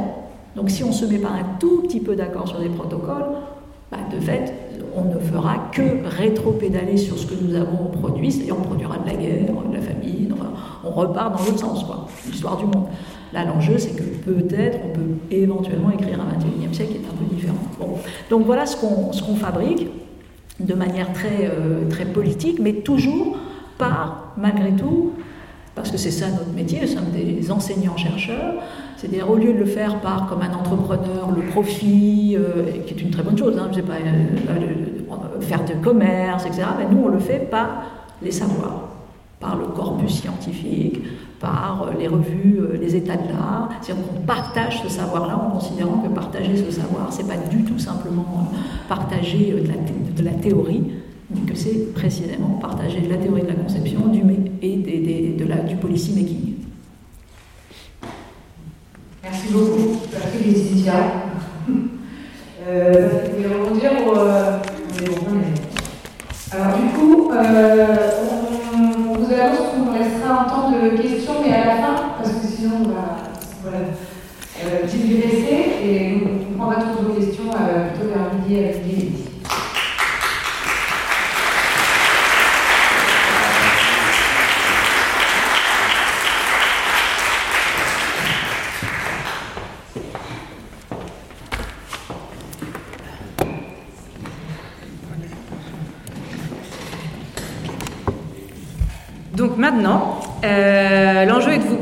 euh, très vite le, programme et les enjeux de ce fameux laboratoire euh, des délaissés, mais peut-être de repartir de la base, c'est-à-dire des fondements de, la preuve par 7 et ce qu'est la preuve par 7 aujourd'hui, qui constitue, mine de rien, euh, le laboratoire des délaissés. Euh, de la même manière qu'il il y a 10 points clés euh, dans la charte du Verstollen, euh, on n'est pas à ce niveau, mais quand même, on a des fondements et des bases euh, qui nous paraissent aujourd'hui étant euh, clairement identifiés euh, comme des leviers qui ont déjà fait leurs preuves depuis un certain nombre d'années sur, le territoire, euh, leurs preuves qu'il y avait une autre façon de construire, de produire de la ville, de produire du paysage, de produire euh, du logement et pas que. Et effectivement, de re-questionner, comme vous l'avez fait tout de suite, Patrick, la question du logement qui est euh, interdépendante de la question du lien au travail, du lien à nos institutions, du lien au reste. Et de ces euh, situations qui ont fait leur preuve, voilà, ont émané des protocoles d'action, pour reprendre aussi le, vocabulaire de, Cynthia. Euh, et ces protocoles, comment on arrive aujourd'hui à les généraliser? Alors pour nous, il y a des choses voilà, qui sont devenues des fondamentaux, qui sont la, pre- la première des choses, c'est d'habiter le territoire, c'est-à-dire reprendre possession euh, déjà de qui nous sommes, d'où nous sommes, et de comprendre où nous vivons. Et donc, euh, effectivement, quand on regarde l'acte de construire aujourd'hui et la commande en architecture et en urbanisme telle qu'elle est faite aujourd'hui, elle a été euh, voilà, décontextualisée. Pour reprendre le mot Cynthia, elle a été massifiée. Et donc, quand on dit massifiée, ça veut dire standardisée, répondant à une uniformité et donc ne répondant plus à la diversité de nos territoires sur lesquels nous habitons. Euh, C'est-à-dire qu'on vient de parler de la question mondiale, là on réatterrit sur la question déjà nationale et on se rend bien compte que déjà sur le territoire national et d'outre-mer, on a des vraies, euh, des, vraies euh, façons d'habiter complètement différentes. Euh, et euh, par les sept échelles euh, qui ont été promues par la preuve par 7, on se rend bien compte qu'effectivement on ne peut pas questionner l'habitabilité d'une métropole comme on questionne l'habitabilité d'un centre-bourg de 5000 habitants, comme on ne peut pas questionner la manière dont on, fait un plan qui part de nulle part pour faire une zone d'aménagement concerté sur des terres anciennement polluées, etc. etc. Et malheureusement, la commande est toujours faite de la même manière dans la production, et on sait que de, de logements, mais pas que, d'équipements, et, euh, et qu'à un moment donné, il va bien falloir se recoltiner euh, une autre façon euh, de bâtir. Et avant de se poser la question de l'autre façon de bâtir, la, première des questions pour l'en- les enjeux pour la preuve par 7, c'est de se dire peut-être que nous n'avons pas assez regardé ce dont nous héritons. Nous ne sommes pas suffisamment arrêtés sur, ce, sur eh bien, notre passé, notre histoire, et comment nous pouvons la re-questionner pour peut-être réinventer un commun. Parce que c'est aussi ça, avant de lancer une commande, c'est déjà se dire pourquoi on l'a fait, avec quel argent on l'a fait, et, pour quel besoin. Est-ce que c'est vraiment fondamental aujourd'hui? Et est-ce que sur le territoire dans lequel nous sommes, il n'y a pas des choses qui pourraient resservir? Il n'y a pas euh, des choses qu'on pourrait rendre réversibles Et cette question de la réversibilité, elle, elle nous anime profondément euh, à la preuve par 7. Et c'est pour ça qu'on... Alors, on a cette échelle, c'est très symbolique. Il y en a plus aujourd'hui parce qu'effectivement, mais on a besoin de symboles pour, pour parler. Euh, donc aujourd'hui, on se rend compte qu'il y a plus euh, que cette échelle. Mais l'idée est bien de dire trouvons des cas singuliers avec des situations singulières, puisqu'il y en a partout, et essayons de regarder et d'accompagner des acteurs sur le territoire qui se sont pris en main et qui, à un moment donné, ont décidé collectivement de se rassembler pour faire les choses euh, autrement et proposer euh, voilà, de nouveaux modes d'action et de nouveaux protocoles dans la commande. Donc réhabiter le terrain, c'est fondamental. Que ce soit pour l'architecte, l'urbaniste, le paysagiste, en tout cas l'expert de la fabrique de la ville, c'est fondamental. Et on n'y pense plus, mais quand on se repose la question des, petits aménageurs ou des petites euh, unités d'office public d'HLM, à la base, elles étaient sur leur territoire, elles tenaient leur territoire. Et aujourd'hui, elles ne le tiennent plus. De la même manière que l'architecte, bah, aujourd'hui, on peut répondre à n'importe quel concours et n'importe quel appel d'offres en habitant n'importe où. Donc ça, ça commence à devenir euh, un enjeu euh, très important. Et de la même manière que on va devoir se poser la question d'arrêter de construire, euh, voilà. tout simplement. Je pense qu'il faut commencer à aussi être un peu radical dans nos façons de faire et se dire que les protocoles qui sont à l'œuvre aujourd'hui peuvent très facilement être positionnés sur des méthodes qui existent et qui sont des méthodes contemporaines, mais c'est pas comme ça qu'on change les choses. Donc si ces protocoles sont juste dévoyés pour aller euh, répondre à de la commande publique de façon très classique, euh, on s'en sortira pas. Donc c'est comment euh, on fait feu de tout bois et surtout on rassemble tous ces fondements. Donc, réhabiter le terrain même du projet pour comprendre les besoins et peut-être mieux accompagner l'écriture de la commande. Donc là, ça veut dire aussi que dans nos écoles, notre enseignement doit changer. C'est-à-dire qu'on n'est plus là pour répondre, on est aussi là pour accompagner cette écriture. Et il est là le prendre soin aussi. Comment nous, experts de la fabrique de la ville, nous pourrions nous réemparer de l'action, de, l'acte politique de construire, comme Patrick Bouchin l'a fait toute sa vie, et de, continuer de, de, tirer le fil. C'est-à-dire de venir vraiment se dire que c'est pas l'objet fini qui est important, ça va être la manière dont on le fait et, et l'expérimentation qui va découler de cette manière-là et qui va permettre peut-être de rassembler les différents champs disciplinaires et qui vont permettre après de se redire que l'architecture peut redevenir euh, une action collective, euh, un acte de construction collectif qui redevient justement un, destin commun. Euh, donc habiter le territoire même du projet, c'est la base. Ensuite, on a effectivement mené ce qu'on appelle des, des programmations ouvertes. Pourquoi? On a bien vu, ça Patrick l'a rappelé tout à l'heure, que si on figeait les choses, si on déterminait les choses, tout d'un coup, on n'avait plus la liberté ou la permissivité euh, de retrouver une capacité d'agir dans nos espaces de vie. Et, la programmation ouverte, c'est de se dire, ben, si l'architecte redevient, on va dire, euh, la personne, l'architecte, l'urbaniste euh, redevient auprès de l'opérateur, du commanditaire, du maître d'ouvrage, du politique, parce qu'il faut, on ne fait pas d'expérimentation sans une action politique forte, ça on s'en est bien rendu compte quand même. Donc on va sur des terrains où on sait qu'on a un trio d'acteurs qui est le politique, le technicien et la société civile qui sont maintenant des fondamentaux. Si on oublie la société civile, on sait qu'on va dans le mur, on se, on se crache et on recommence euh, voilà, à, faire des choses euh, qui viennent d'en haut et pareil uniformisées. À partir du moment où on a ce trio d'acteurs-là, et que l'architecte reprend possession de l'écriture euh, de la commande, on va pouvoir justement tester des choses. C'est-à-dire peut-être que si on, prend parti de s'arrêter sur l'architecture dont on hérite, sur nos délaissés, eh peut-être qu'on peut les réactiver tout de suite. Ça, ça va être très intéressant. C'est-à-dire qu'au lieu d'attendre un certain nombre d'années avant de, comprendre le besoin, de lancer une commande, de trouver l'argent pour la réaliser et de la concrétiser, il va se passer un certain nombre de temps où le besoin ne sera peut-être plus là. Les gens qui, qui, qui l'attendaient, euh, cette, cette réception-là, seront déçus euh, de ne pas l'avoir, etc., etc. Alors qu'à partir du moment où on se dit on a des espaces peut-être délaissés qu'on peut reprendre tout de suite en main, eh bien, ça va nous rassembler pour agir, pour, pour tester les usages, pour essayer ensemble de se dire ah, peut-être qu'on ne sait pas tout à fait quoi faire euh, dans une ville de ces espaces, mais peut-être que si on s'y met ensemble, en rassemblant aussi nos disciplines, et c'est ce dont on va parler tout à l'heure avec Erwan et Philippe, euh, on va pouvoir se connecter et se dire que ce n'est pas à l'architecte de penser des usages ou de programmer les choses, mais c'est peut-être à l'ensemble de la population qui vit un territoire et qui œuvre et qui travaille sur le territoire de se réapproprier la question de l'acte de construire et de se responsabiliser, euh, de se sentir responsable dans la fabrique de la cité. Et donc, la question de la programmation ouverte va nous permettre comme ça d'avoir un temps dans la commande publique que, que nous n'avions pas avant, qui est de tester les choses, de, de mettre la, des bâtiments à l'épreuve par l'usage, de mettre la norme à l'épreuve par l'usage, et du coup de pouvoir lancer ensuite une commande qui sera peut-être plus juste au niveau investissement, plus juste au niveau fonctionnement aussi, puisque quand on les met à l'épreuve dès le départ, on permet à d'autres de s'approprier euh, cette architecture, ce toit, pour lui redonner une valeur. Donc là, quand on fait ça, ça, implique aussi de changer nos, euh, nos, nos, indicateurs de valeur, nos échelles de valeur. Et donc, euh, quand on prend un bâtiment délaissé, bien souvent, on aura l'échelle de valeur du marché qui dira que la valeur est nulle, alors que en la remettant, on va dire, au service de la vie de l'homme et de l'usage, on va lui reconférer une nouvelle valeur. Et donc derrière, ça va permettra aussi généralement de mieux gérer euh, de mieux gérer la suite. C'est-à-dire que, on va reprendre un exemple, euh, avec Patrick Bouchin, donc on a, on a monté ce qu'on appelle la permanence architecturale, qui permettait de réhabiter et de comprendre un territoire pour mieux écrire la commande.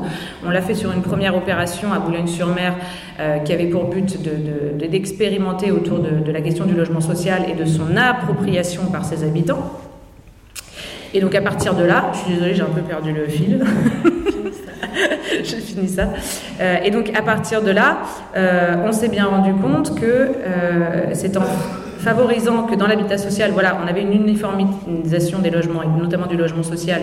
Et donc, euh, euh, comment on veut être bien dans la cité à partir du moment où effectivement on a des typologies types qui ne répondent plus à nos savoir-vivre, à nos, à nos foyers et à notre façon de, de, travailler, comment on veut être bien dans la cité à partir du moment où le logement lui-même, qui est quand même l'acte de base pour faire société, s'établir quelque part et se loger, euh, pour mieux habiter nos territoires, euh, ne répondait pas à, la question euh, première qui est la question sociale.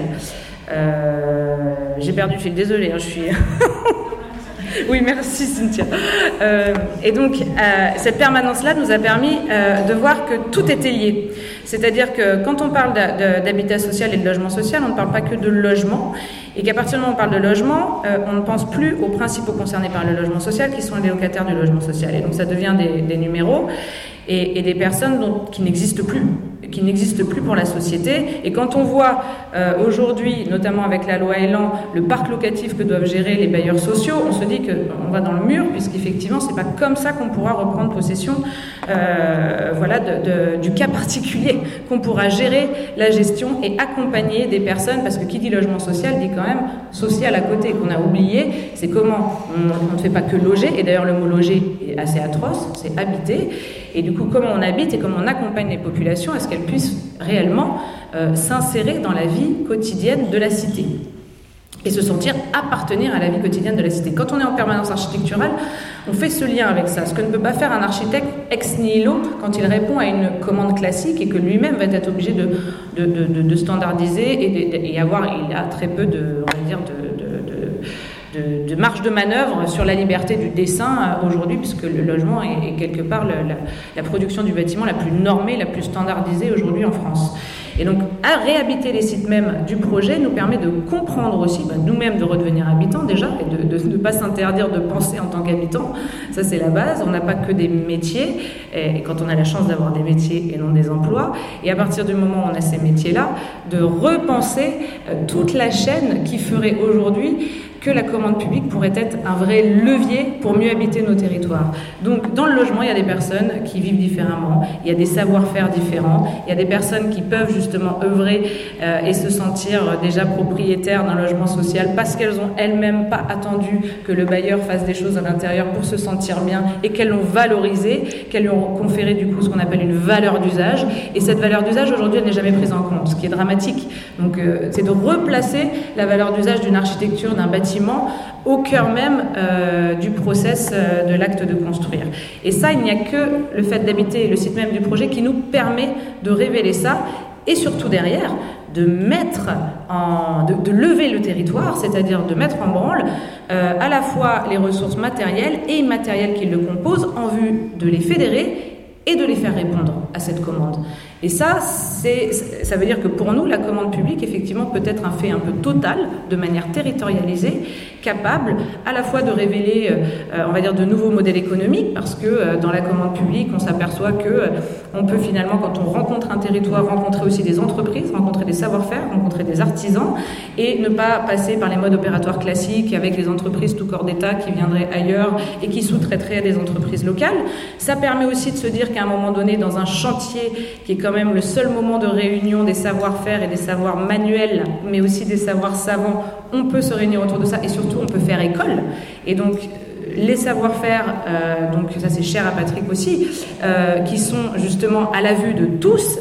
Euh, comment pourrait-il, comment cet acte du chantier pourrait redevenir aussi un lieu d'enseignement à ciel ouvert, un lieu de pédagogie? Et un lieu qui favorise justement les échanges, les transmissions, mais qui fait aussi office de recherche-action. Comment faire sortir nos écoles de leur cadre pour qu'elles puissent, c'est comme ça qu'on va y arriver, c'est-à-dire qu'il ne faut pas qu'on reste nous dans nos métiers à expérimenter, les politiques publiques, les, professionnels, les administrations à essayer derrière de suivre si on ne change pas aussi l'enseignement. Donc pour nous, dès le début quand même, euh, l'enseignement et la santé sont des choses qui ont primé euh, dans, à la fois euh, le chemin euh, de vie de Patrick et ce qu'on continue de faire, de poursuivre nous aujourd'hui à la preuve par 7. Donc c'est de continuer sur ces, sur ces choses-là. Donc le chantier peut redevenir un acte fort dans la vie de la cité, mais aussi un acte fort dans la réactivation de nos démocraties locales. Amener chacun à participer à la rédaction de sa commande et en même temps à la réaliser, euh, et à se réaliser du coup soi-même, euh, peut aussi aider, je pense, politiquement à se réemparer bah, de la question politique au sens effectivement de la police, de faire citer, et euh, la politique au sens sociétal. Quoi. tu peux expliquer maintenant la preuve par 7 Oui, tu peux le dire fort. Hein. Oui, je demande à Sophie si elle peut expliquer maintenant plus précisément la preuve par 7 et le lien avec le labo. Donc la preuve recette, elle va s'attacher, bah, l'issue de tout ce que je viens de dire, elle va s'attacher euh, simplement à se dire qu'aujourd'hui on est quand même un mouvement qui est à l'œuvre sur le territoire national. Et que des expérimentations, il y en a qui ont été faites et qui ont fait leurs preuves. Aujourd'hui, comment on s'organise, on se rassemble et on rassemble ces preuves pour qu'elle puisse effectivement influer sur la loi, je ne sais pas si on y arrivera, influer sur la commande publique, ce serait déjà bien, retrouver une agilité dans la commande et surtout influer euh, voilà, sur, sur nos, euh, les protocoles, les façons de faire et surtout redonner envie peut-être de reprendre des risques. Il y a aussi ça, hein, on, a, on, a, la question de la loi, de, de, nos structures juridiques et techniques, mais il y a aussi la question de ce que cela permet, euh, et c'est pour ça que ça rejoint la question du laboratoire, dans l'émancipation de soi-même, mais aussi dans la façon dont tout le monde peut reparticiper à créer un commun, parce qu'aujourd'hui on voit bien qu'on a des, politiques au pouvoir qui nous donnent plus de vision, très concrètement, il faut, le dire. On n'a plus de vision pour faire, et donc peut-être que se réapproprier des cas particuliers et tirer des enseignements de ce qui a été proposé sur ces cas particuliers peut permettre de répondre à plus grande échelle à d'autres façons de faire, à d'autres visions. Et donc, on se réunit à partir de ces sept échelles territoriales. On se réunit pour dire que voilà, on ne peut plus, il faut se réapproprier la question euh, de notre patrimoine vernaculaire contemporain dont on hérite dans nos centres-bourgs au lieu de continuer à grappiller sur nos terres agricoles pour construire du lotissement. Comment on fait quand on sait que le bâtiment et que le logement est très normé et que réhabiter comme ça des maisons qui ont, qui ont pu être habitées depuis 50 voire 100 ans, c'est très compliqué? Donc, comment on fait pour retrouver une agilité dans la norme, dans la programmation et aussi dans la, dans la, dans la faisabilité d'habiter euh, ce patrimoine vernaculaire à l'abandon. Euh, comment on fait pour, là on travaille dans le Nord par exemple avec un vrai sujet très, très intéressant qui est euh, aussi un patrimoine vernaculaire contemporain, pas forcément vernaculaire, c'est contemporain si, et vernaculaire on verra plus tard, mais qui est qu'est-ce qu'on fait de nos centres commerciaux désaffectés? Parce que là on y arrive, ça y est, les grandes zones industrielles sont en train de décliner et donc on va hériter de patrimoines comme ça qui sont moins grandiloquents, donc effectivement on a moins envie, alors que dans un patrimoine classé ou historique, on se dit qu'il y, a, voilà, ça donne un peu plus envie de, se le réapproprier. On hérite de ces boîtes à chaussures. Comment on fait euh, pour qu'elles puissent redevenir aussi un bien commun et, là, on travaille avec l'Envol, une association qui travaille avec des décrocheurs scolaires, pour justement fabriquer avec ces décrocheurs scolaires qui sont sortis des dispositifs de politique publique les 15-25 ans, Comment peuvent-ils se réapproprier cette boîte à chaussures et créer leur propre lieu de vie au cœur d'une ancienne cité des cheminots dans le bassin minier sur le Pas-de-Calais Donc on a plein de cas comme ça différents. L'idée est de se réunir, de de les accompagner de façon opérationnelle, c'est-à-dire ces élus, ces maîtrises d'ouvrage, ces opérateurs, ces aménageurs, qui décident aussi de faire un pas de côté dans leur métier et d'accueillir ces nouvelles méthodes de faire, la permanence, la programmation ouverte, etc., etc., pour tester avant de lancer une commande.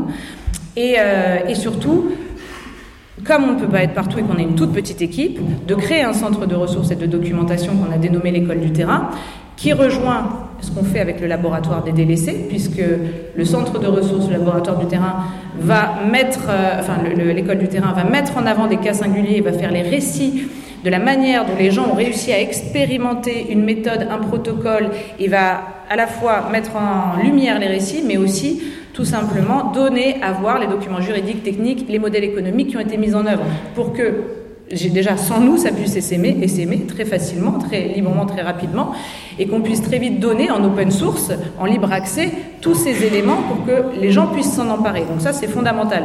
Alors pourquoi je dis que c'est très lié au labo des délaissés Parce que tout d'un coup, euh, dans le cadre du laboratoire des délaissés, nous allons mettre en lumière ces opérations singulières et ces récits singuliers, et nous allons leur donner la, la, la, la parole.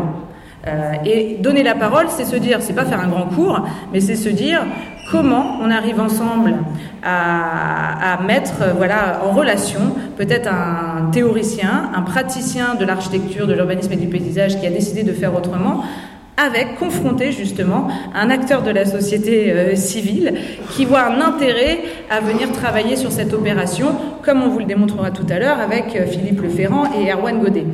Et comment ensemble, on se rend compte, comme l'ont très bien prouvé Patrick et Cynthia tout à l'heure, comment ensemble, malgré nos différences dans nos disciplines, etc., on se retrouve autour d'un sujet concret qui est l'acte de bâtir, l'acte de construire. Ça, c'est ce qu'on a vu avec Patrick. C'est qu'à chaque fois, on peut se retrouver et on peut expérimenter et on peut tirer des leçons que parce que on a un sujet et un cas sur lequel travailler. Et on sait bien que le cas d'architecture, le cas du patrimoine, le cas du bâti parle à tout le monde avec des visions très très différentes, mais peut parler à tout le monde. Et donc, c'est ce qu'on va révéler tout à l'heure avec, euh, avec Erwan et, euh, et, Philippe. Donc, la preuve par 7, elle a encore une année devant elle. Je fais un appel, je fais exprès, parce que tout ça, c'est très compliqué. Euh, c'est long, comme l'a dit Cynthia tout à l'heure, on se rassemble, on est, dans la pensée et dans l'action. Donc ça c'est très complexe aussi. On est une petite équipe, être partout sur le territoire et dire on se fédère pour faire acte de, de ce qui est opérant et voir comment on peut faire évoluer la commande publique, faire évoluer euh, euh, nos pratiques, mais aussi faire remonter les problématiques locales au national, parce que c'est tout notre enjeu, puisqu'on est soutenu par deux ministères. Je vois Fabien en haut, donc j'en profite de le dire. La preuve par 7 est soutenue aujourd'hui par le ministère de la Culture et le ministère de la Transition écologique, et je vois Adélaïde et la NCT. Euh, et il y la Fondation de France. Donc vous comprenez bien par qui on est soutenu aujourd'hui. Et si on a de la chance d'être soutenu par des ministères, c'est qu'en haut, on se rend compte qu'effectivement, on ne peut plus répondre de façon généralisée et avec des dispositifs de politique publique classiques sur des problématiques de territoire.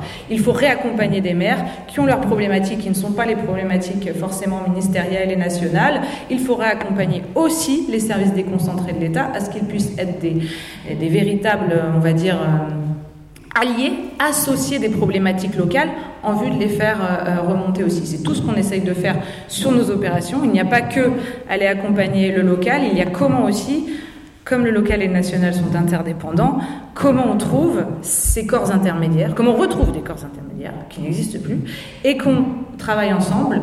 Euh, donc les services déconcentrés pourraient devenir, redevenir aussi des corps intermédiaires avec toute leur place et justement euh, travailler avec nous à mieux euh, valoriser et rapporter les problématiques qui ont lieu en, local. Je m'arrête là. Merci Sophie.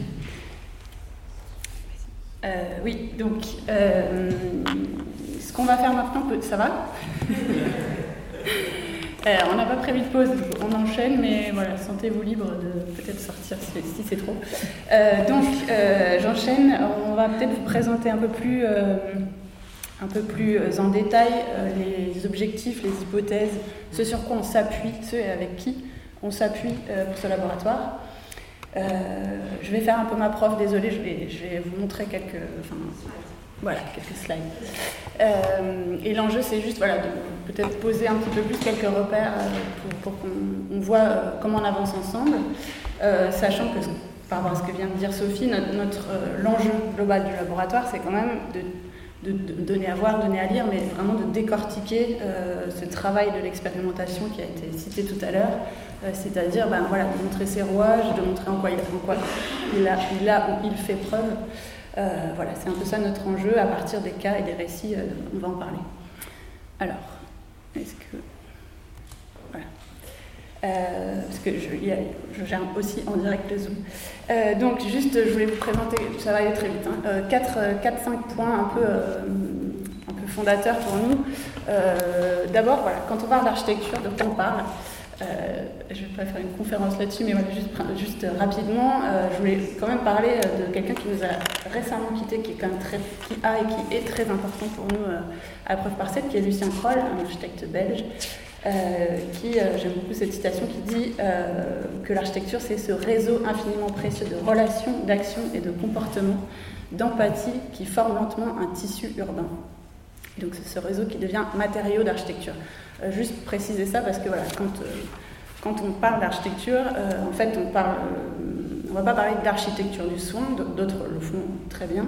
on va pas non plus vraiment parler de en quoi l'architecture soigne, mais on va parler de ce qui se passe au cœur du processus qui en fait pour nous est un support, est un, support d'action, presque une stratégie pour finalement parler plus de relations, d'action, de comportement.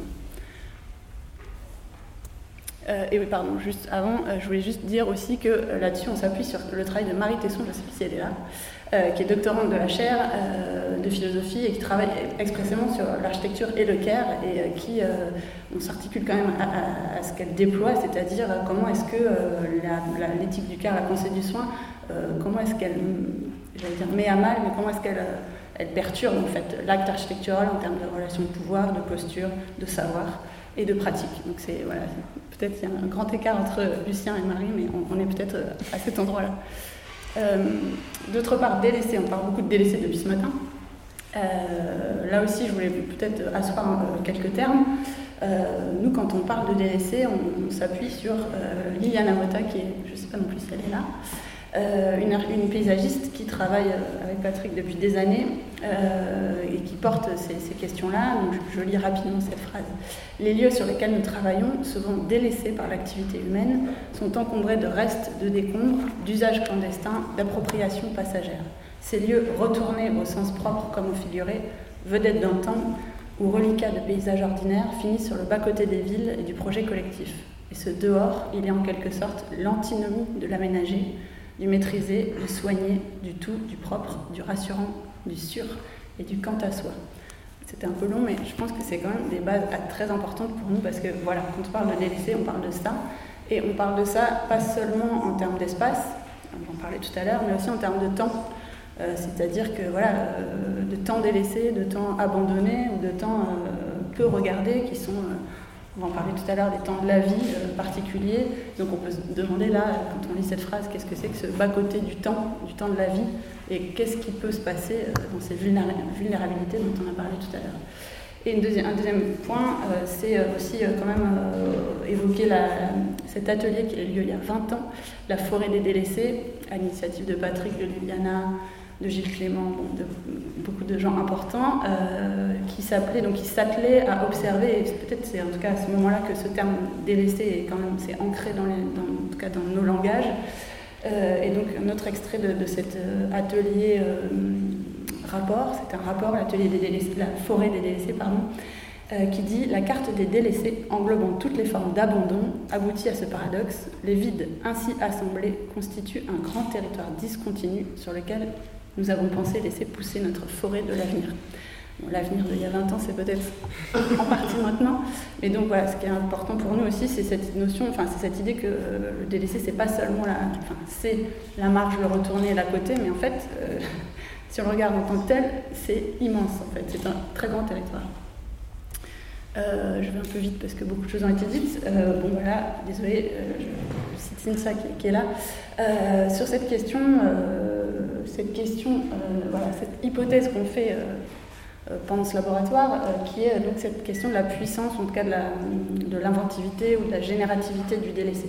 Donc, je, cite Cynthia, je souhaite porter et promouvoir une vision de la vulnérabilité qui ne soit pas déficitaire, mais tout au contraire inséparable d'une nouvelle puissance régénératrice des principes et des usages. Là, ça, tout ça a été dit.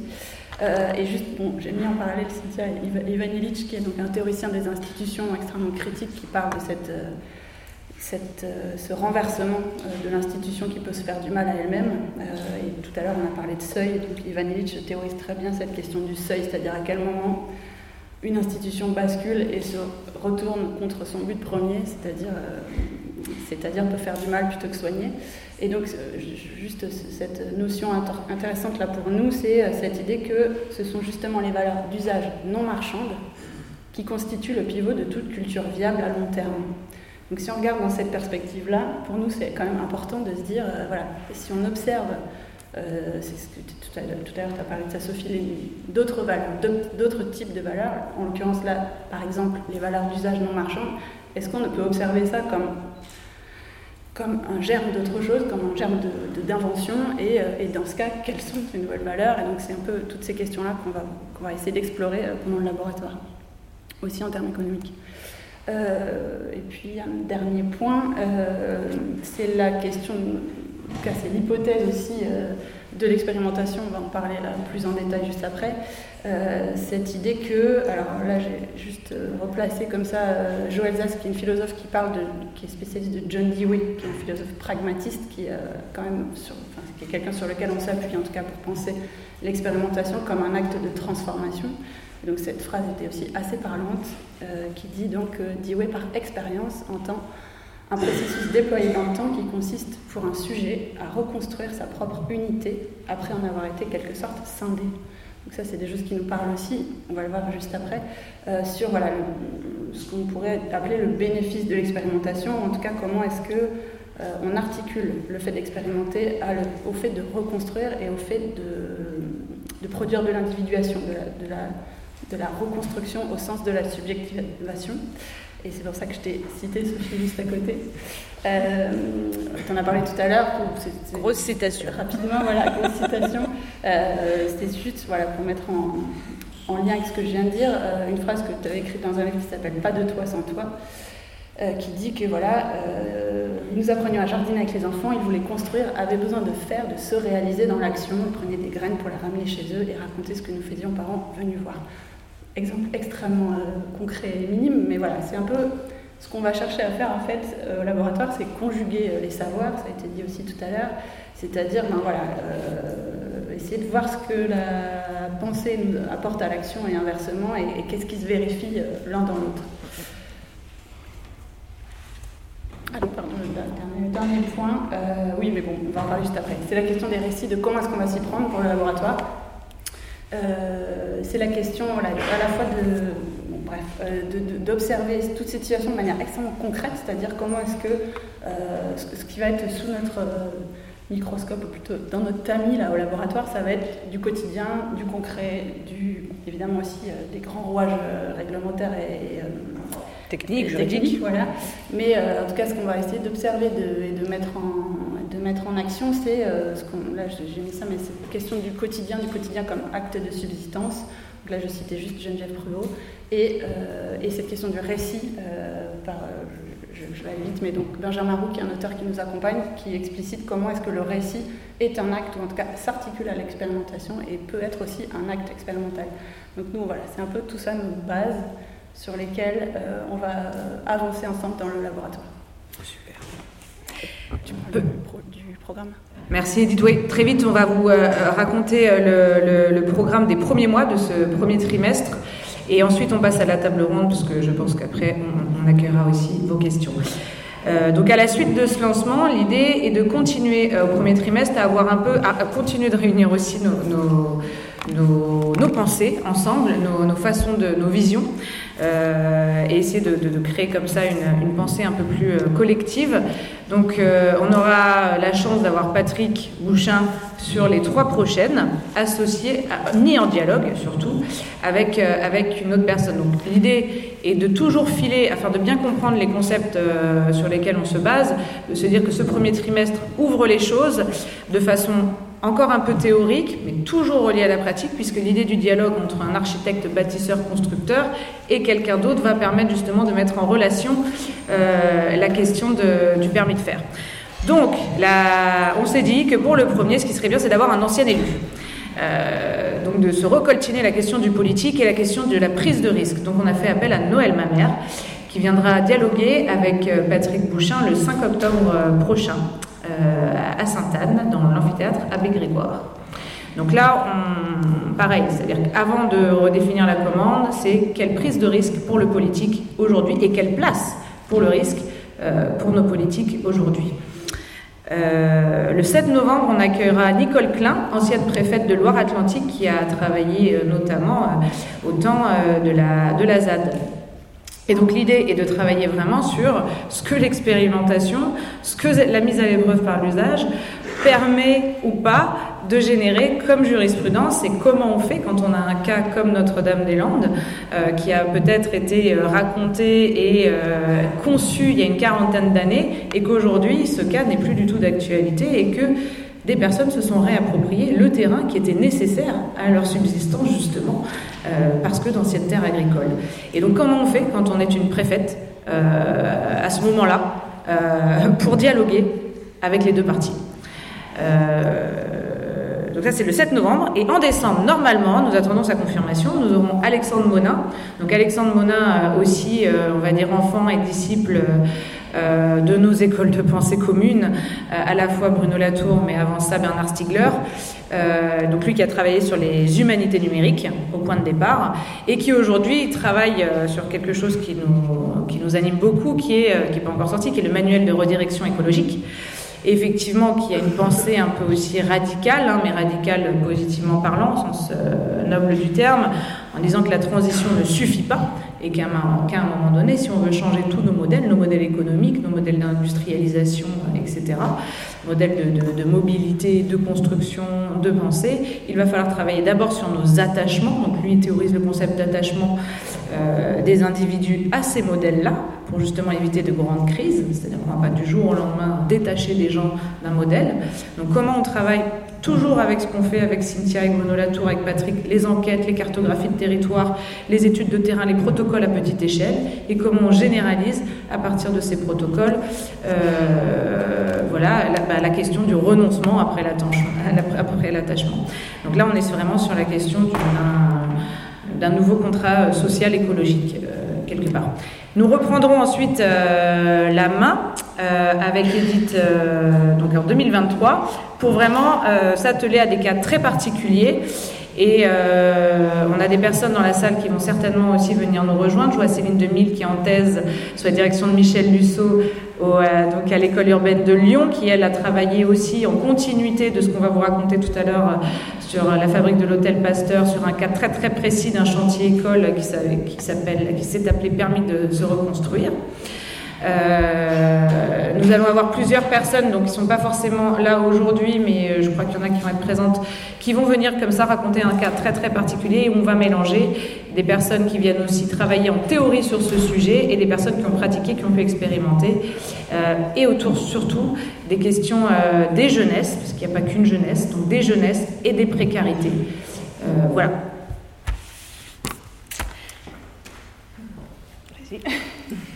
Euh, donc très bien, on va enchaîner sur le, donc, la table ronde, en tout cas la, la, la discussion qu'on va faire sur, à partir d'un cas qui est donc l'hôtel Pasteur. Donc j'invite Erwan et Philippe à nous rejoindre.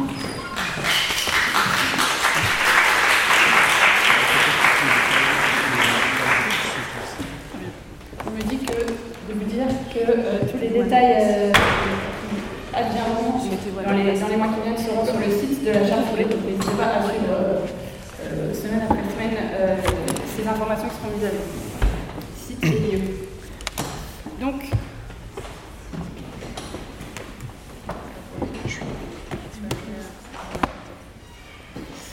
euh, donc, on voulait aujourd'hui euh, prendre ce cas, prendre, en tout cas observer ce cas qui est donc la construction, l'avènement, presque le devenir de l'hôtel Pasteur, qui est un, bâtiment, un bâtiment euh, dans le centre de Rennes dont euh, nos invités vont parler plus en détail. Et pourquoi est-ce qu'on voulait parler de ça et, et euh, qu'est-ce qu'on cherche à observer dans, ce, dans, ce, processus, dans ce déroulé peut-être euh, beaucoup d'entre vous peut-être connaissent un peu déjà. C'est un cas qui a été quand même beaucoup documenté, mais voilà, on voulait quand même euh, s'atteler à ce cas aujourd'hui.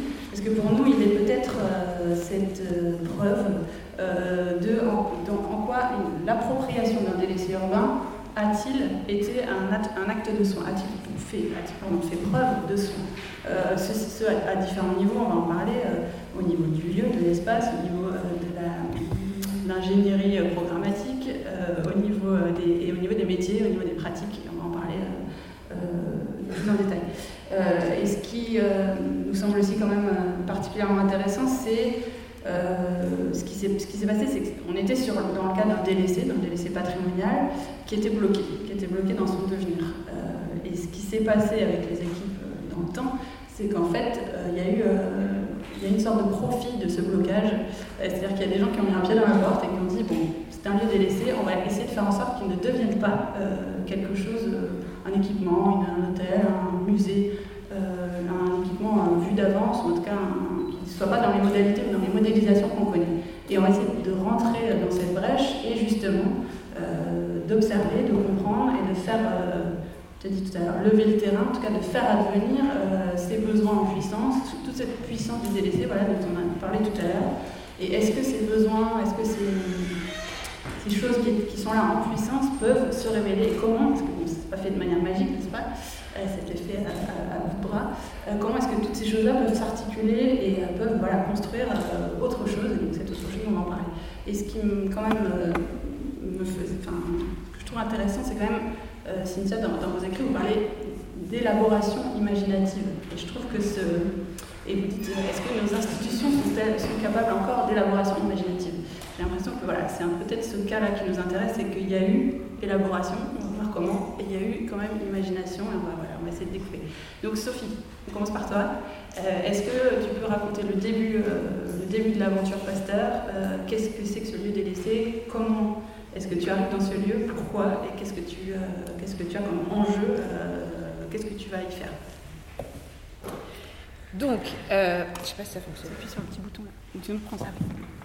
À la suite du laboratoire du Grand Ensemble, déployé par Patrick Bouchin, dont faisait partie le, projet d'expérimentation de, de Boulogne-sur-Mer, on décide de monter ce qu'on appelle l'université foraine.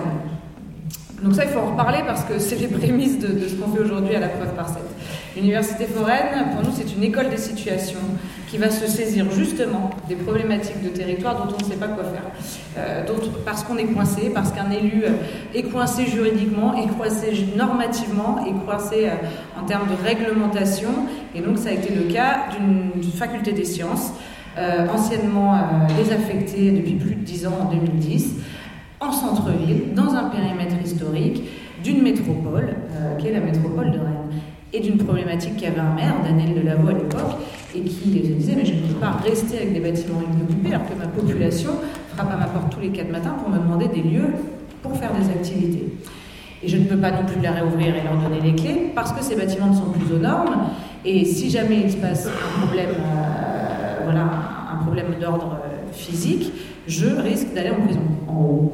Donc comment, se fait, comment ça se fait qu'un maire euh, ne peut pas aujourd'hui partager ses responsabilités, que les responsabilités ne reposent que sur une seule personne, et comment on pourrait travailler tous ensemble euh, à se réapproprier la question de se délaisser en l'occupant et peut-être en prouvant par son occupation qu'on est capable de tenir des activités impensées jusqu'alors et surtout d'en prendre soin de ce lieu. Et de se dire que si on en prend soin, euh, peut-être qu'on évite aussi les drames et qu'on peut questionner différemment la question effectivement de la norme, de la réglementation et de la permissivité de l'habitabilité de nos espaces qui aujourd'hui ne sont plus contraints par la norme qui, qui serait l'assujettissement d'un espace à un usage.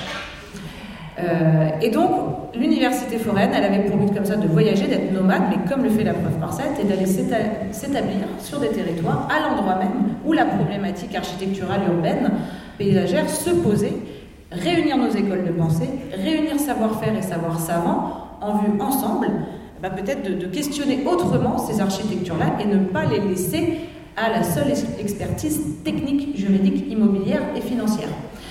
Euh, et donc, voilà, on s'est établi à la suite de, l'opération Boulogne-sur-Mer. Moi, j'ai déménagé, j'ai habité Rennes euh, pour pouvoir comprendre comment fonctionnait ce territoire, comment fonctionnait cette métropole, comment fonctionnait le lien à ces institutions euh, de santé, sociale, culturelle, etc., mais aussi le lien à sa population, à des associations, à des gens plus marginaux, moins institués, moins normés, moins cadrés dans un corps, etc., etc., et peut-être faire se rassembler euh, ces divers champs, qui sont institutionnels, universitaires, mais aussi de l'ordre de la pratique concrète, de l'associatif, qui va bien souvent plus vite en inventivité euh, que les dispositifs de politique publique, parce que euh, bien souvent le monde associatif répond très vite à son premier besoin.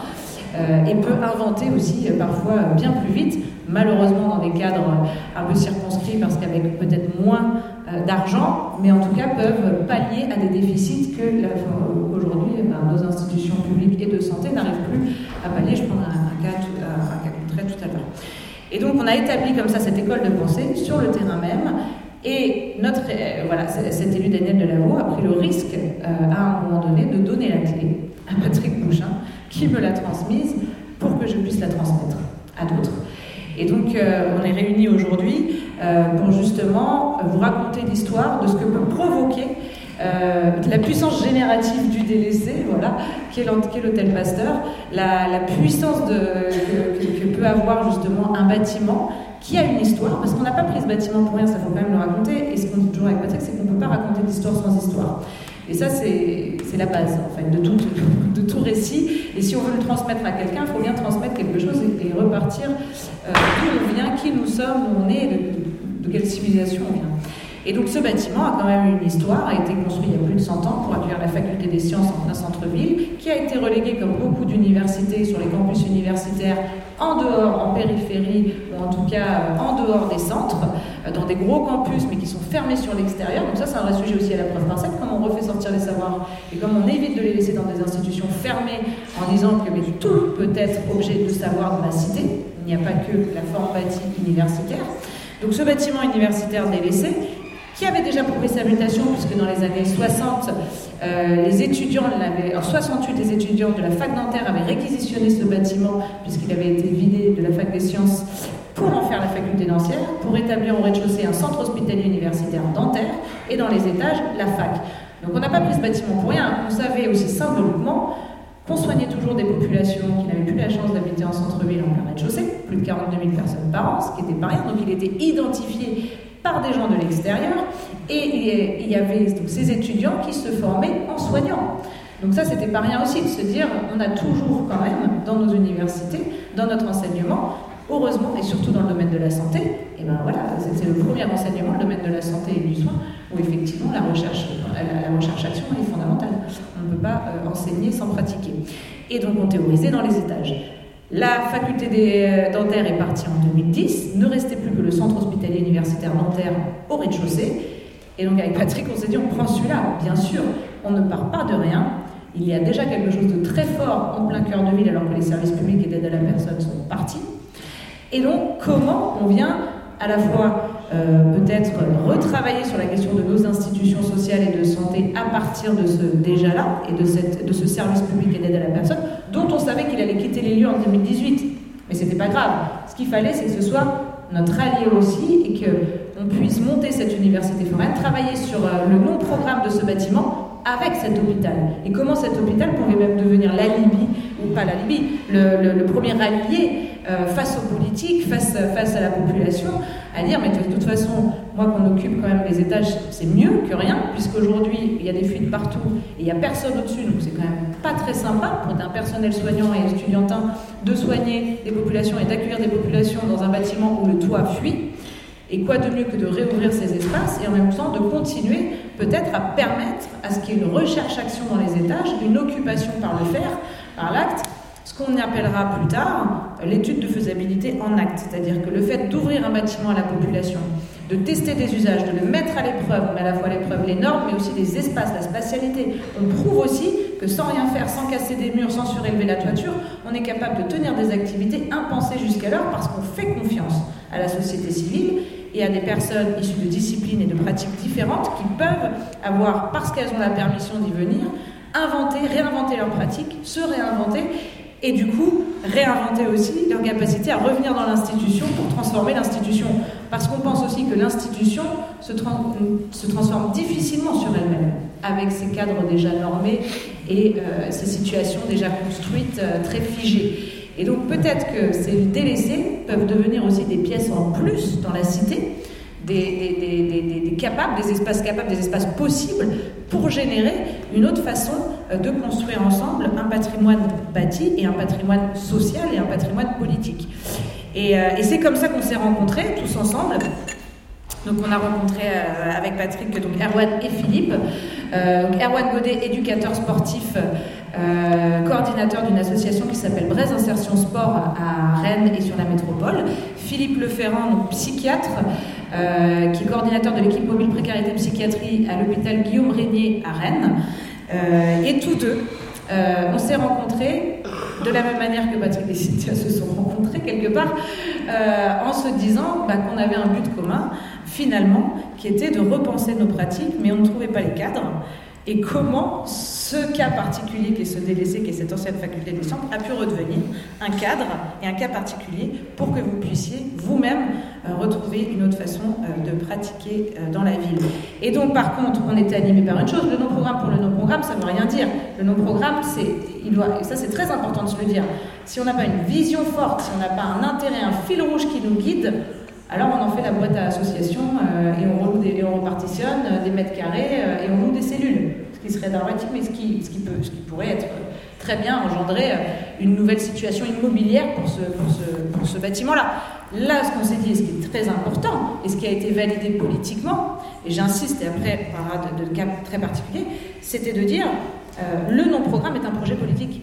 On ne sait pas ce qu'on va faire, mais euh, on donne, euh, on refait confiance déjà, on redélègue la confiance, les responsabilités à d'autres en se disant que la politique n'est pas le fait d'un seul homme, mais elle, elle, concerne bien toute la cité. Et comment on pourrait, euh, voilà, je te perturber les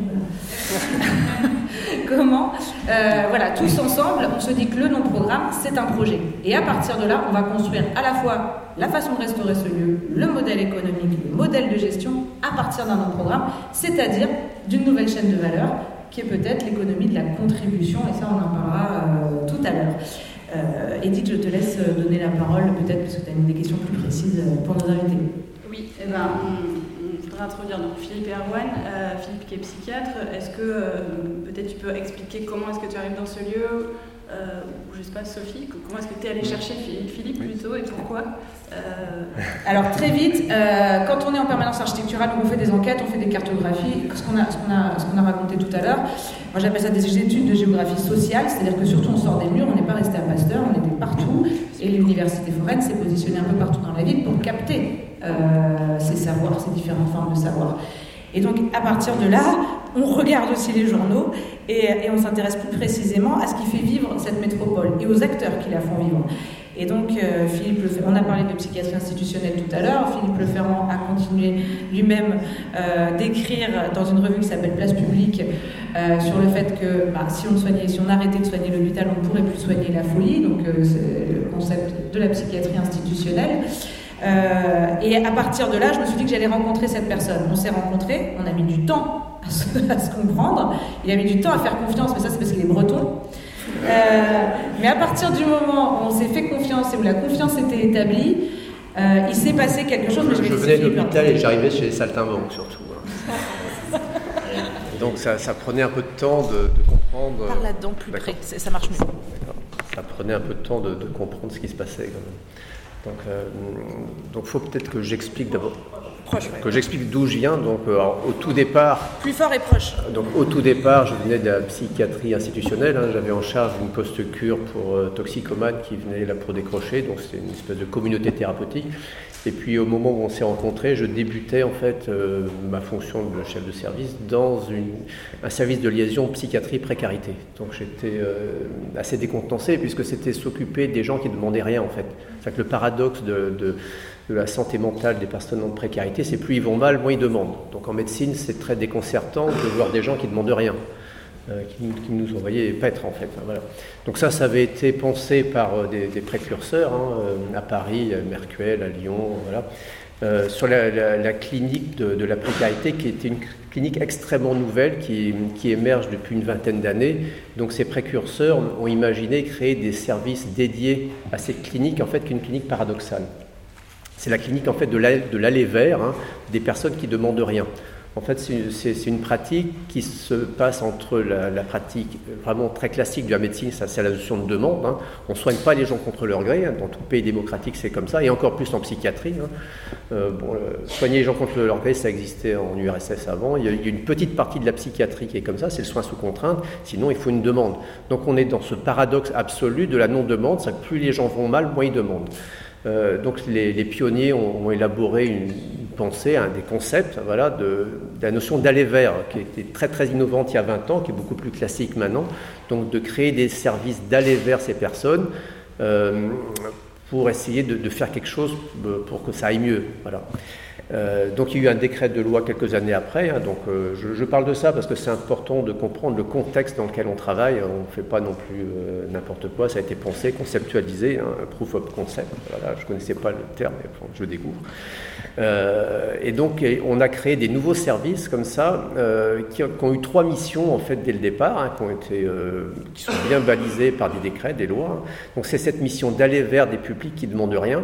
Donc en fait, balisé par, par deux, limites, c'est-à-dire la, la, notion de demande explicite qui est classique en médecine, mais aussi de l'autre côté, la non-demande explicite, foutez-moi la paix, c'est-à-dire qu'il n'était pas question non plus de faire du harcèlement humanitaire. Quelqu'un qui veut pas, il veut pas. Quand c'est non, c'est non, hein, comme on dit. Euh, et donc, on, travaille dans cet entre-deux de peut-être, peut-être pas, peut-être ben oui, peut-être ben que non. Et donc, c'est tout ce travail en fait d'apprivoisement de, public quand même rebelle, hein, parce que la, psychiatrie fait peur à ce public, hein, mais aussi le social fait peur. Tous les services sociaux font peur, c'est-à-dire que euh, on va arriver sur Pasteur sur cette idée, c'est-à-dire que ben, les psychiatres, mais non, je suis pas fou. Les services sociaux, ben non, parce que je suis quand même pas un cassos. Voilà.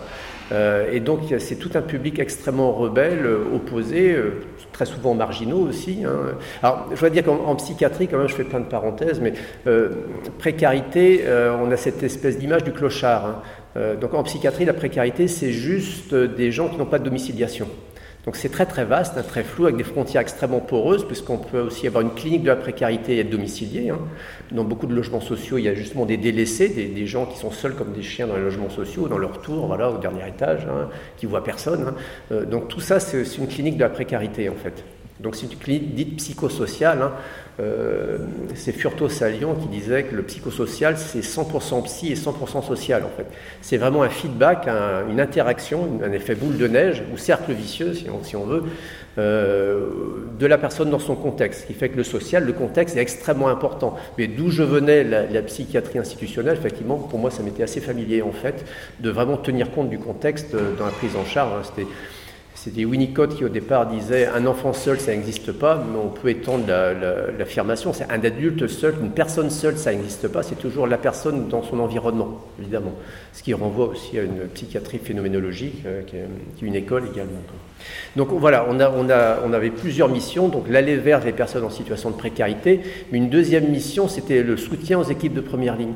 C'est-à-dire que les autorités sanitaires se sont rendues compte que les, travailleurs sociaux étaient totalement décontenancés par cette nouvelle clinique. C'est-à-dire qu'avant, euh, depuis avant ces 20 dernières années, il y avait effectivement des problèmes sociaux, mais qui étaient essentiellement liés à des problèmes économiques, la pauvreté. Et là, on découvre la précarité qui est, qui est un autre domaine, en fait, effectivement. C'est non seulement la, pauvreté, donc de ne pas avoir accès au logement du fait de, manque de revenus, mais c'est aussi le, euh, manque de, capital euh, social, euh, culturel, éducatif, scolaire, etc. Donc c'est la notion de, capital au sens de Bourdieu, un petit peu, dont il est question aussi. Mais c'est également la, question de la précarité, c'est-à-dire qu'une espèce d'insécurité sociale. On peut tout à fait être pauvre sans être précaire. Voilà, c'est tout le monde rural d'autrefois, ou même dans certaines campagnes en ce moment, les gens sont plutôt pauvres, hein, mais pas précaires, puisqu'ils ont une place dans le monde, ils ont une place dans la société, une place dans le village. Donc la précarité, c'est aussi autre chose. Et puis, la troisième dimension, c'est la notion d'exclusion sociale aussi, qui est, voilà, qui est un problème. Donc euh, voilà, donc nos équipes sont affaire à, toute cette, cette, espèce de nébuleuse de, population, donc peut-être les délaisser. Euh, euh, mais moi, je préfère un autre terme, en fait, que délaisser, plutôt les, les euh, négliger en fait. Hein. Euh, c'est la négation du lien.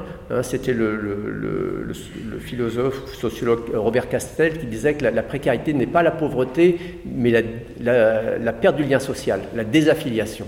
C'est ça aussi qu'il faut retenir, c'est cette atomisation de la société aussi qui fabrique de la précarité. Euh, et cette nouvelle clinique. Donc notre deuxième fonction, en fait, c'était de soutenir les équipes de première ligne, donc tous les travailleurs sociaux, euh, dans l'accompagnement de ces personnes. On, prenait soin des gens qui prenaient soin finalement. C'était du care, du care, du care au carrière. Voilà.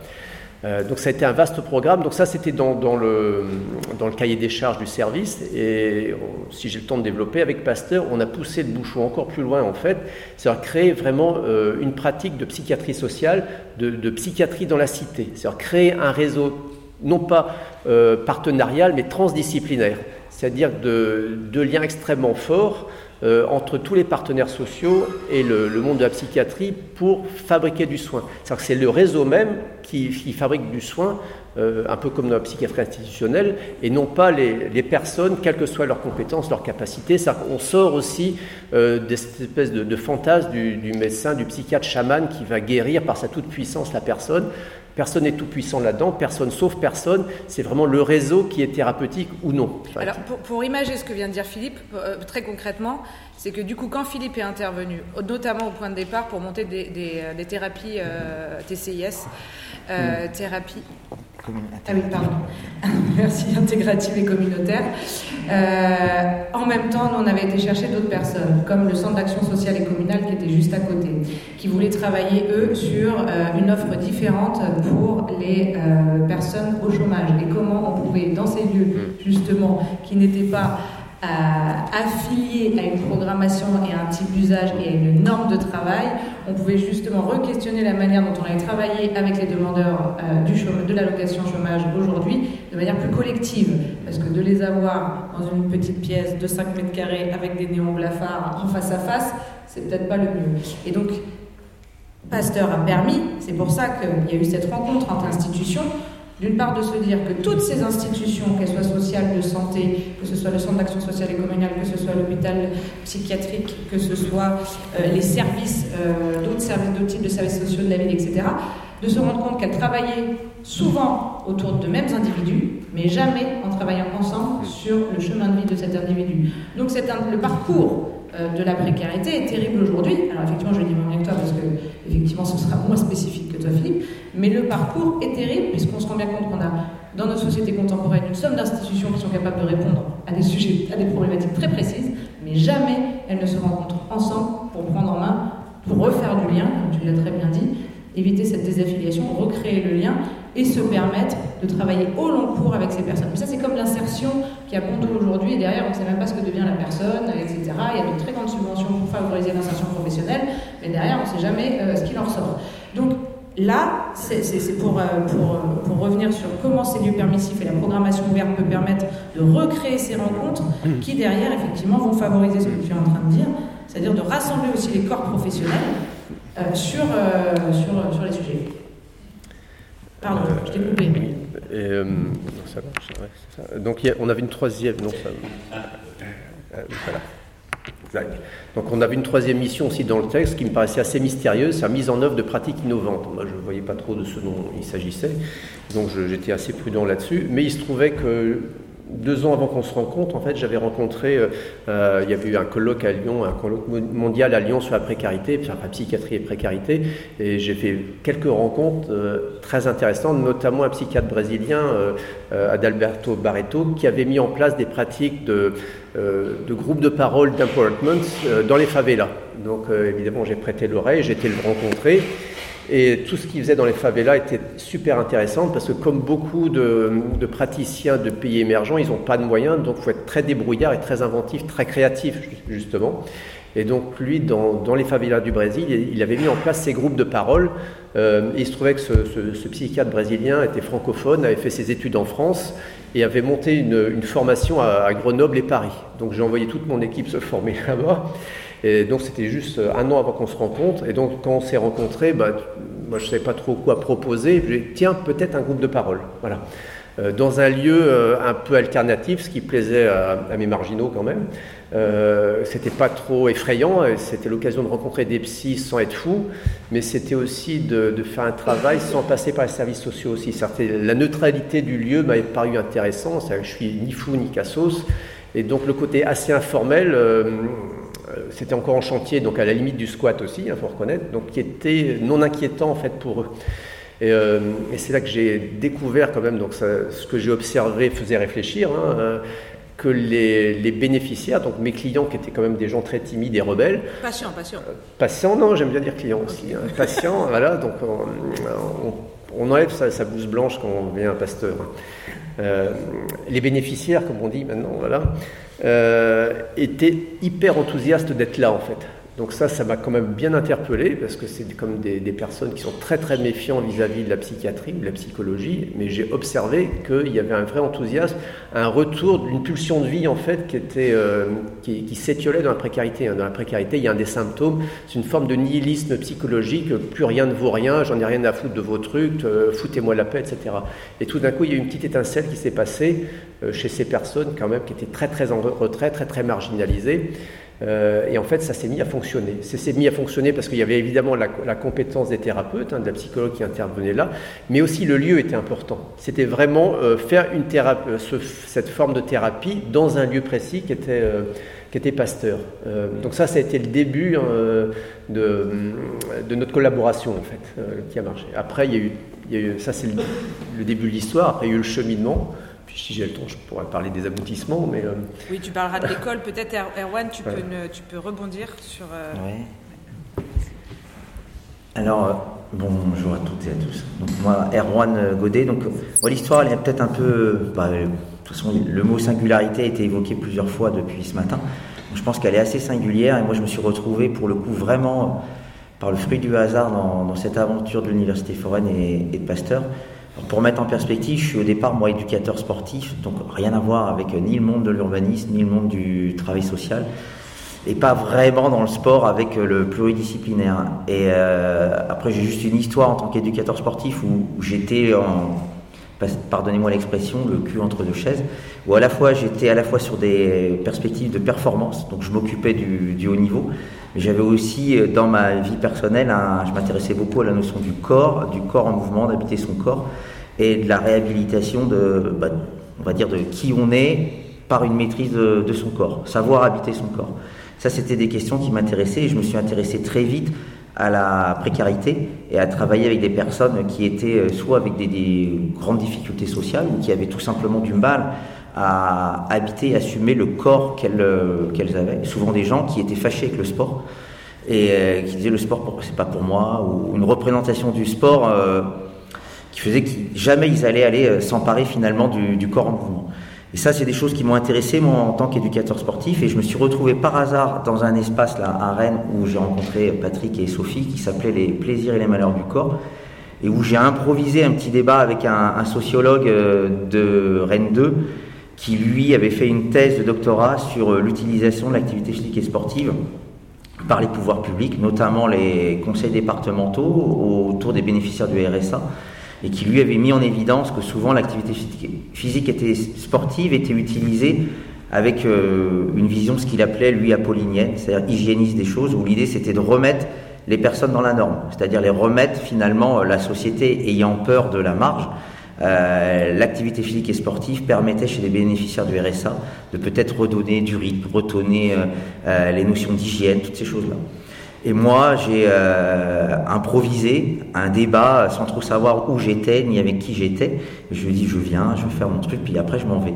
Et euh, moi, j'avais une vision tout autre, c'était plutôt l'utilisation de l'activité physique et sportive. Alors moi, je n'allais pas faire à, référence à Apollon, mais plutôt à Dionysos.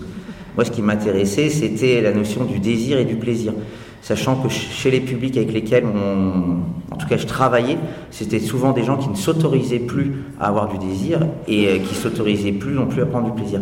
Surtout quand elles étaient dans les minima sociaux. C'était, on va pas non plus en plus prendre du plaisir, alors que déjà qu'on est euh, au crochet de la société.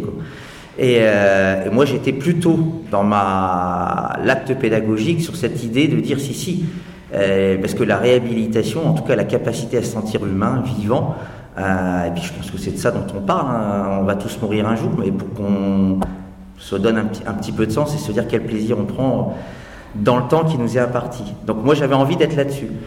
J'ai eu ce petit débat et, euh, et j'ai rencontré Patrick qui me dit ben on va travailler ensemble. Je savais pas qui il était. Franchement je me dis je vois pas comment moi je vais travailler avec vous, mais présenter Sophie. Et puis l'aventure a commencé là-dessus. Et moi après ce qui m'a intéressé dans Pasteur, c'était vraiment d'avoir un lieu où, euh, on pouvait, bah, l'usage, quoi.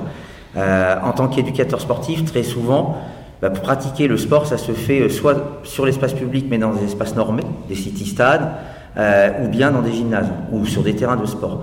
Et l'accès à tous ces terrains de sport nécessite de la part du pouvoir public de la programmation, voire de la surprogrammation. Il faut anticiper un an avant l'utilisation des créneaux. Nous, un an avant, impossible. Et euh, en plus des créneaux où on doit, si on s'y engage, les utiliser. vu la nature des publics, on est avec des publics où la question de l'anticipation, c'est difficile. Donc moi, ça m'a intéressé quand j'ai vu ce grand bâtiment, euh, Pasteur, qui était effectivement euh, désaffecté. Je me dis, mais là, on a un terrain de jeu fantastique. Donc on va pouvoir utiliser ce terrain de jeu, modifier les usages et amener des personnes euh, bah, à pratiquer avec nous de l'activité physique et sportive, et puis aussi à rentrer en relation. Parce que finalement, le, la clé, elle est là. Quand Philippe l'évoquait tout à l'heure, je pense que c'est la question de la, de la relation. Et, euh, et, avec Sophie et Patrick, bon, essayé, moi j'ai essayé de voir comment à ma petite échelle, je pouvais m'impliquer et impliquer l'association dans ce projet où j'avais pas forcément compris hein, la non-programmation, tout ça, moi ça me... Euh, sportif, comme je vous dis, hein, donc j'avais un petit peu de mal à comprendre où, ça allait mener, mais euh, ce qui m'intéressait, c'était d'avoir un, un, espace et une temporalité où j'avais compris que j'avais une liberté d'usage, et ça, ça me plaisait. Et j'avais surtout aussi la capacité de prendre des stratégies du détour pour rentrer en relation avec finalement plein de partenaires. Et euh, l'idée de travailler avec des acteurs du champ social, de travailler avec la collectivité, de travailler avec les politiques, euh, par cette stratégie du détour m'a énormément euh, séduite. Sans savoir où je mettais les pieds, ben, on a foncé. Et avec l'équipe d'éducateurs qu'on appelle, nous, sociosportifs au sein de l'association, on a construit bah, tout un tas de, de, parcours, de projets, et qui sont finalement comment on accompagne alors moi, je ne sais pas si on fait du soin, j'en ai aucune idée, ça c'est les publics qui peuvent le dire. La, seule chose que je sais, c'est qu'on fait du compagnonnage, on accompagne, on est avec eux, et euh, après c'est eux qui écrivent leur histoire, et la façon si c'est bénéfique pour eux ou pas, moi, je ne sais pas. Mais euh, voilà, je ne vais pas plus loin dans la genèse et l'entrée en matière avec euh, Pasteur. Est-ce que tu peux juste dire, Erwan, en plus, quand on, discutait, tu disais que vous cherchiez un lieu pour dépasser la norme parce que les, les, euh, les lieux autour du sport vous, vous engendraient des comportements. Alors, qu'est-ce que. Ouais. Sur, sur, Alors, sur la question du lieu, il y a plusieurs choses. On avait déjà le frein lié à l'anticipation, puis après, il y a le frein où des publics, comme il faut le rappeler, c'est des gens. Euh, des femmes, euh, des hommes, des ados, des... on a toute catégorie d'âge qui, fâchés avec leur corps, le sport ou l'activité physique et sportive, c'est pas leur dada. Donc aller dans un lieu dédié à ça, encore moins. Euh, encore moins parce que pour eux, c'est se mettre en, danger. Et euh, rappelez-vous, quand vous étiez au collège ou au lycée, je ne sais pas quelle euh, relation vous aviez avec l'activité physique et sportive, mais si on est un petit peu fâché avec l'activité physique et sportive et pas aller dans son corps, quand on se retrouve dans un espace dédié et où il va devoir avoir une pratique normée et dédiée, on peut être très mal à l'aise. Donc euh, c'était un frein, c'était un frein pour amener les publics en précarité. Donc être dans un lieu où on pouvait euh, dépasser finalement euh, l'usage traditionnel et par une stratégie du détour, de la ruse pédagogique, on les ramenait à faire quelque chose sur lequel au départ ils ne pensaient pas être capables. Par contre, il y a un paradoxe, je me suis rendu compte après avec le temps, qu'inversement, si on laissait les publics que dans des lieux comme ça, non normés, un peu délaissés, euh, avec des personnes en grande fragilité qui elles-mêmes sont délaissées, ça pouvait avoir un effet contre-productif. Ça leur ressemblait trop. Et euh, je me suis rendu compte dans plein d'expérimentations que quand on arrivait, après cette période d'apprivoisement par la relation, à rentrer dans une, euh, une vraie confiance et qu'on les amenait dans des espaces, pour le coup, normés. Je prends l'exemple, on a un stade d'athlétisme qui appartient à la collectivité, au département, qui est dédié au niveau, qui est dédié à une pratique très très normé. Et quand on les amène là, euh, ça a un effet hyper valorisant et bonifiant parce que je dis, moi, j'ai accès à ce lieu qui normalement est réservé à une élite. Et là, c'était aussi intéressant de jouer aussi euh, sur l'appropriation des lieux. Est-ce que les lieux, parce qu'ils sont beaux, sont réservés qu'à ceux qui sont beaux et qui sont élitistes? Ou est-ce que les lieux euh, qui représentent finalement un patrimoine culturel, un patrimoine historique, un patrimoine sociologique, comment on fait pour que l'ensemble de la population et des gens qui y vivent, y compris ceux qui sont délaissés, euh, puissent y avoir accès? Et je me suis rendu compte, quand on leur donnait cet accès-là, ça avait un effet très très positif et ça permettait de travailler la, la culture de l'accompagnement, du soin, tout ce qu'on veut. Donc c'est pour ça que c'est paradoxal. Je voudrais surtout pas qu'on enferme euh, l'idée d'aller que dans des lieux délaissés. C'est euh, pour moi euh, des allers-retours et savoir jongler entre tout ce qui fait euh, la ville. Euh, voilà. Je sais pas si j'ai bien répondu à la question. mais- Euh, peut-être Philippe, tu avais parlé. Vas-y, vas-y, vas-y. Philippe, peut-être tu peux expliquer euh, plus en détail thérapies communautaires dans Pasteur, comment ça se passait, et peut-être petit à petit, comment est-ce que tous les deux vous avez euh, pris aussi possession de ce, ou en tout cas pris une position dans la réhabilitation du lieu. Euh, Et peut-être tu peux digresser, elle était CIS, t'ont tout de suite emmené à créer des cours pour les travailleurs sociaux, Oui, puisque vous avez été repérés très vite. Je.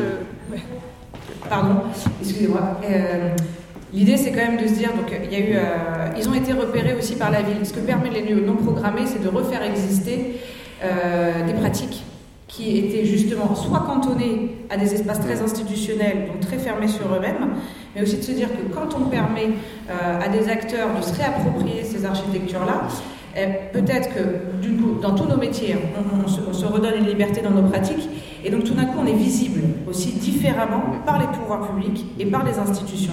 Et ça, c'est très important. C'est-à-dire qu'aujourd'hui, euh, tout le monde a commencé par une micro-pratique, un micro-test pour, faire des, pour essayer justement expérimenter des choses. Et aujourd'hui, ils nous le diront après, mais ils sont reconnus par les pouvoirs publics, par l'institution publique. Erwan aujourd'hui a une vraie. Euh,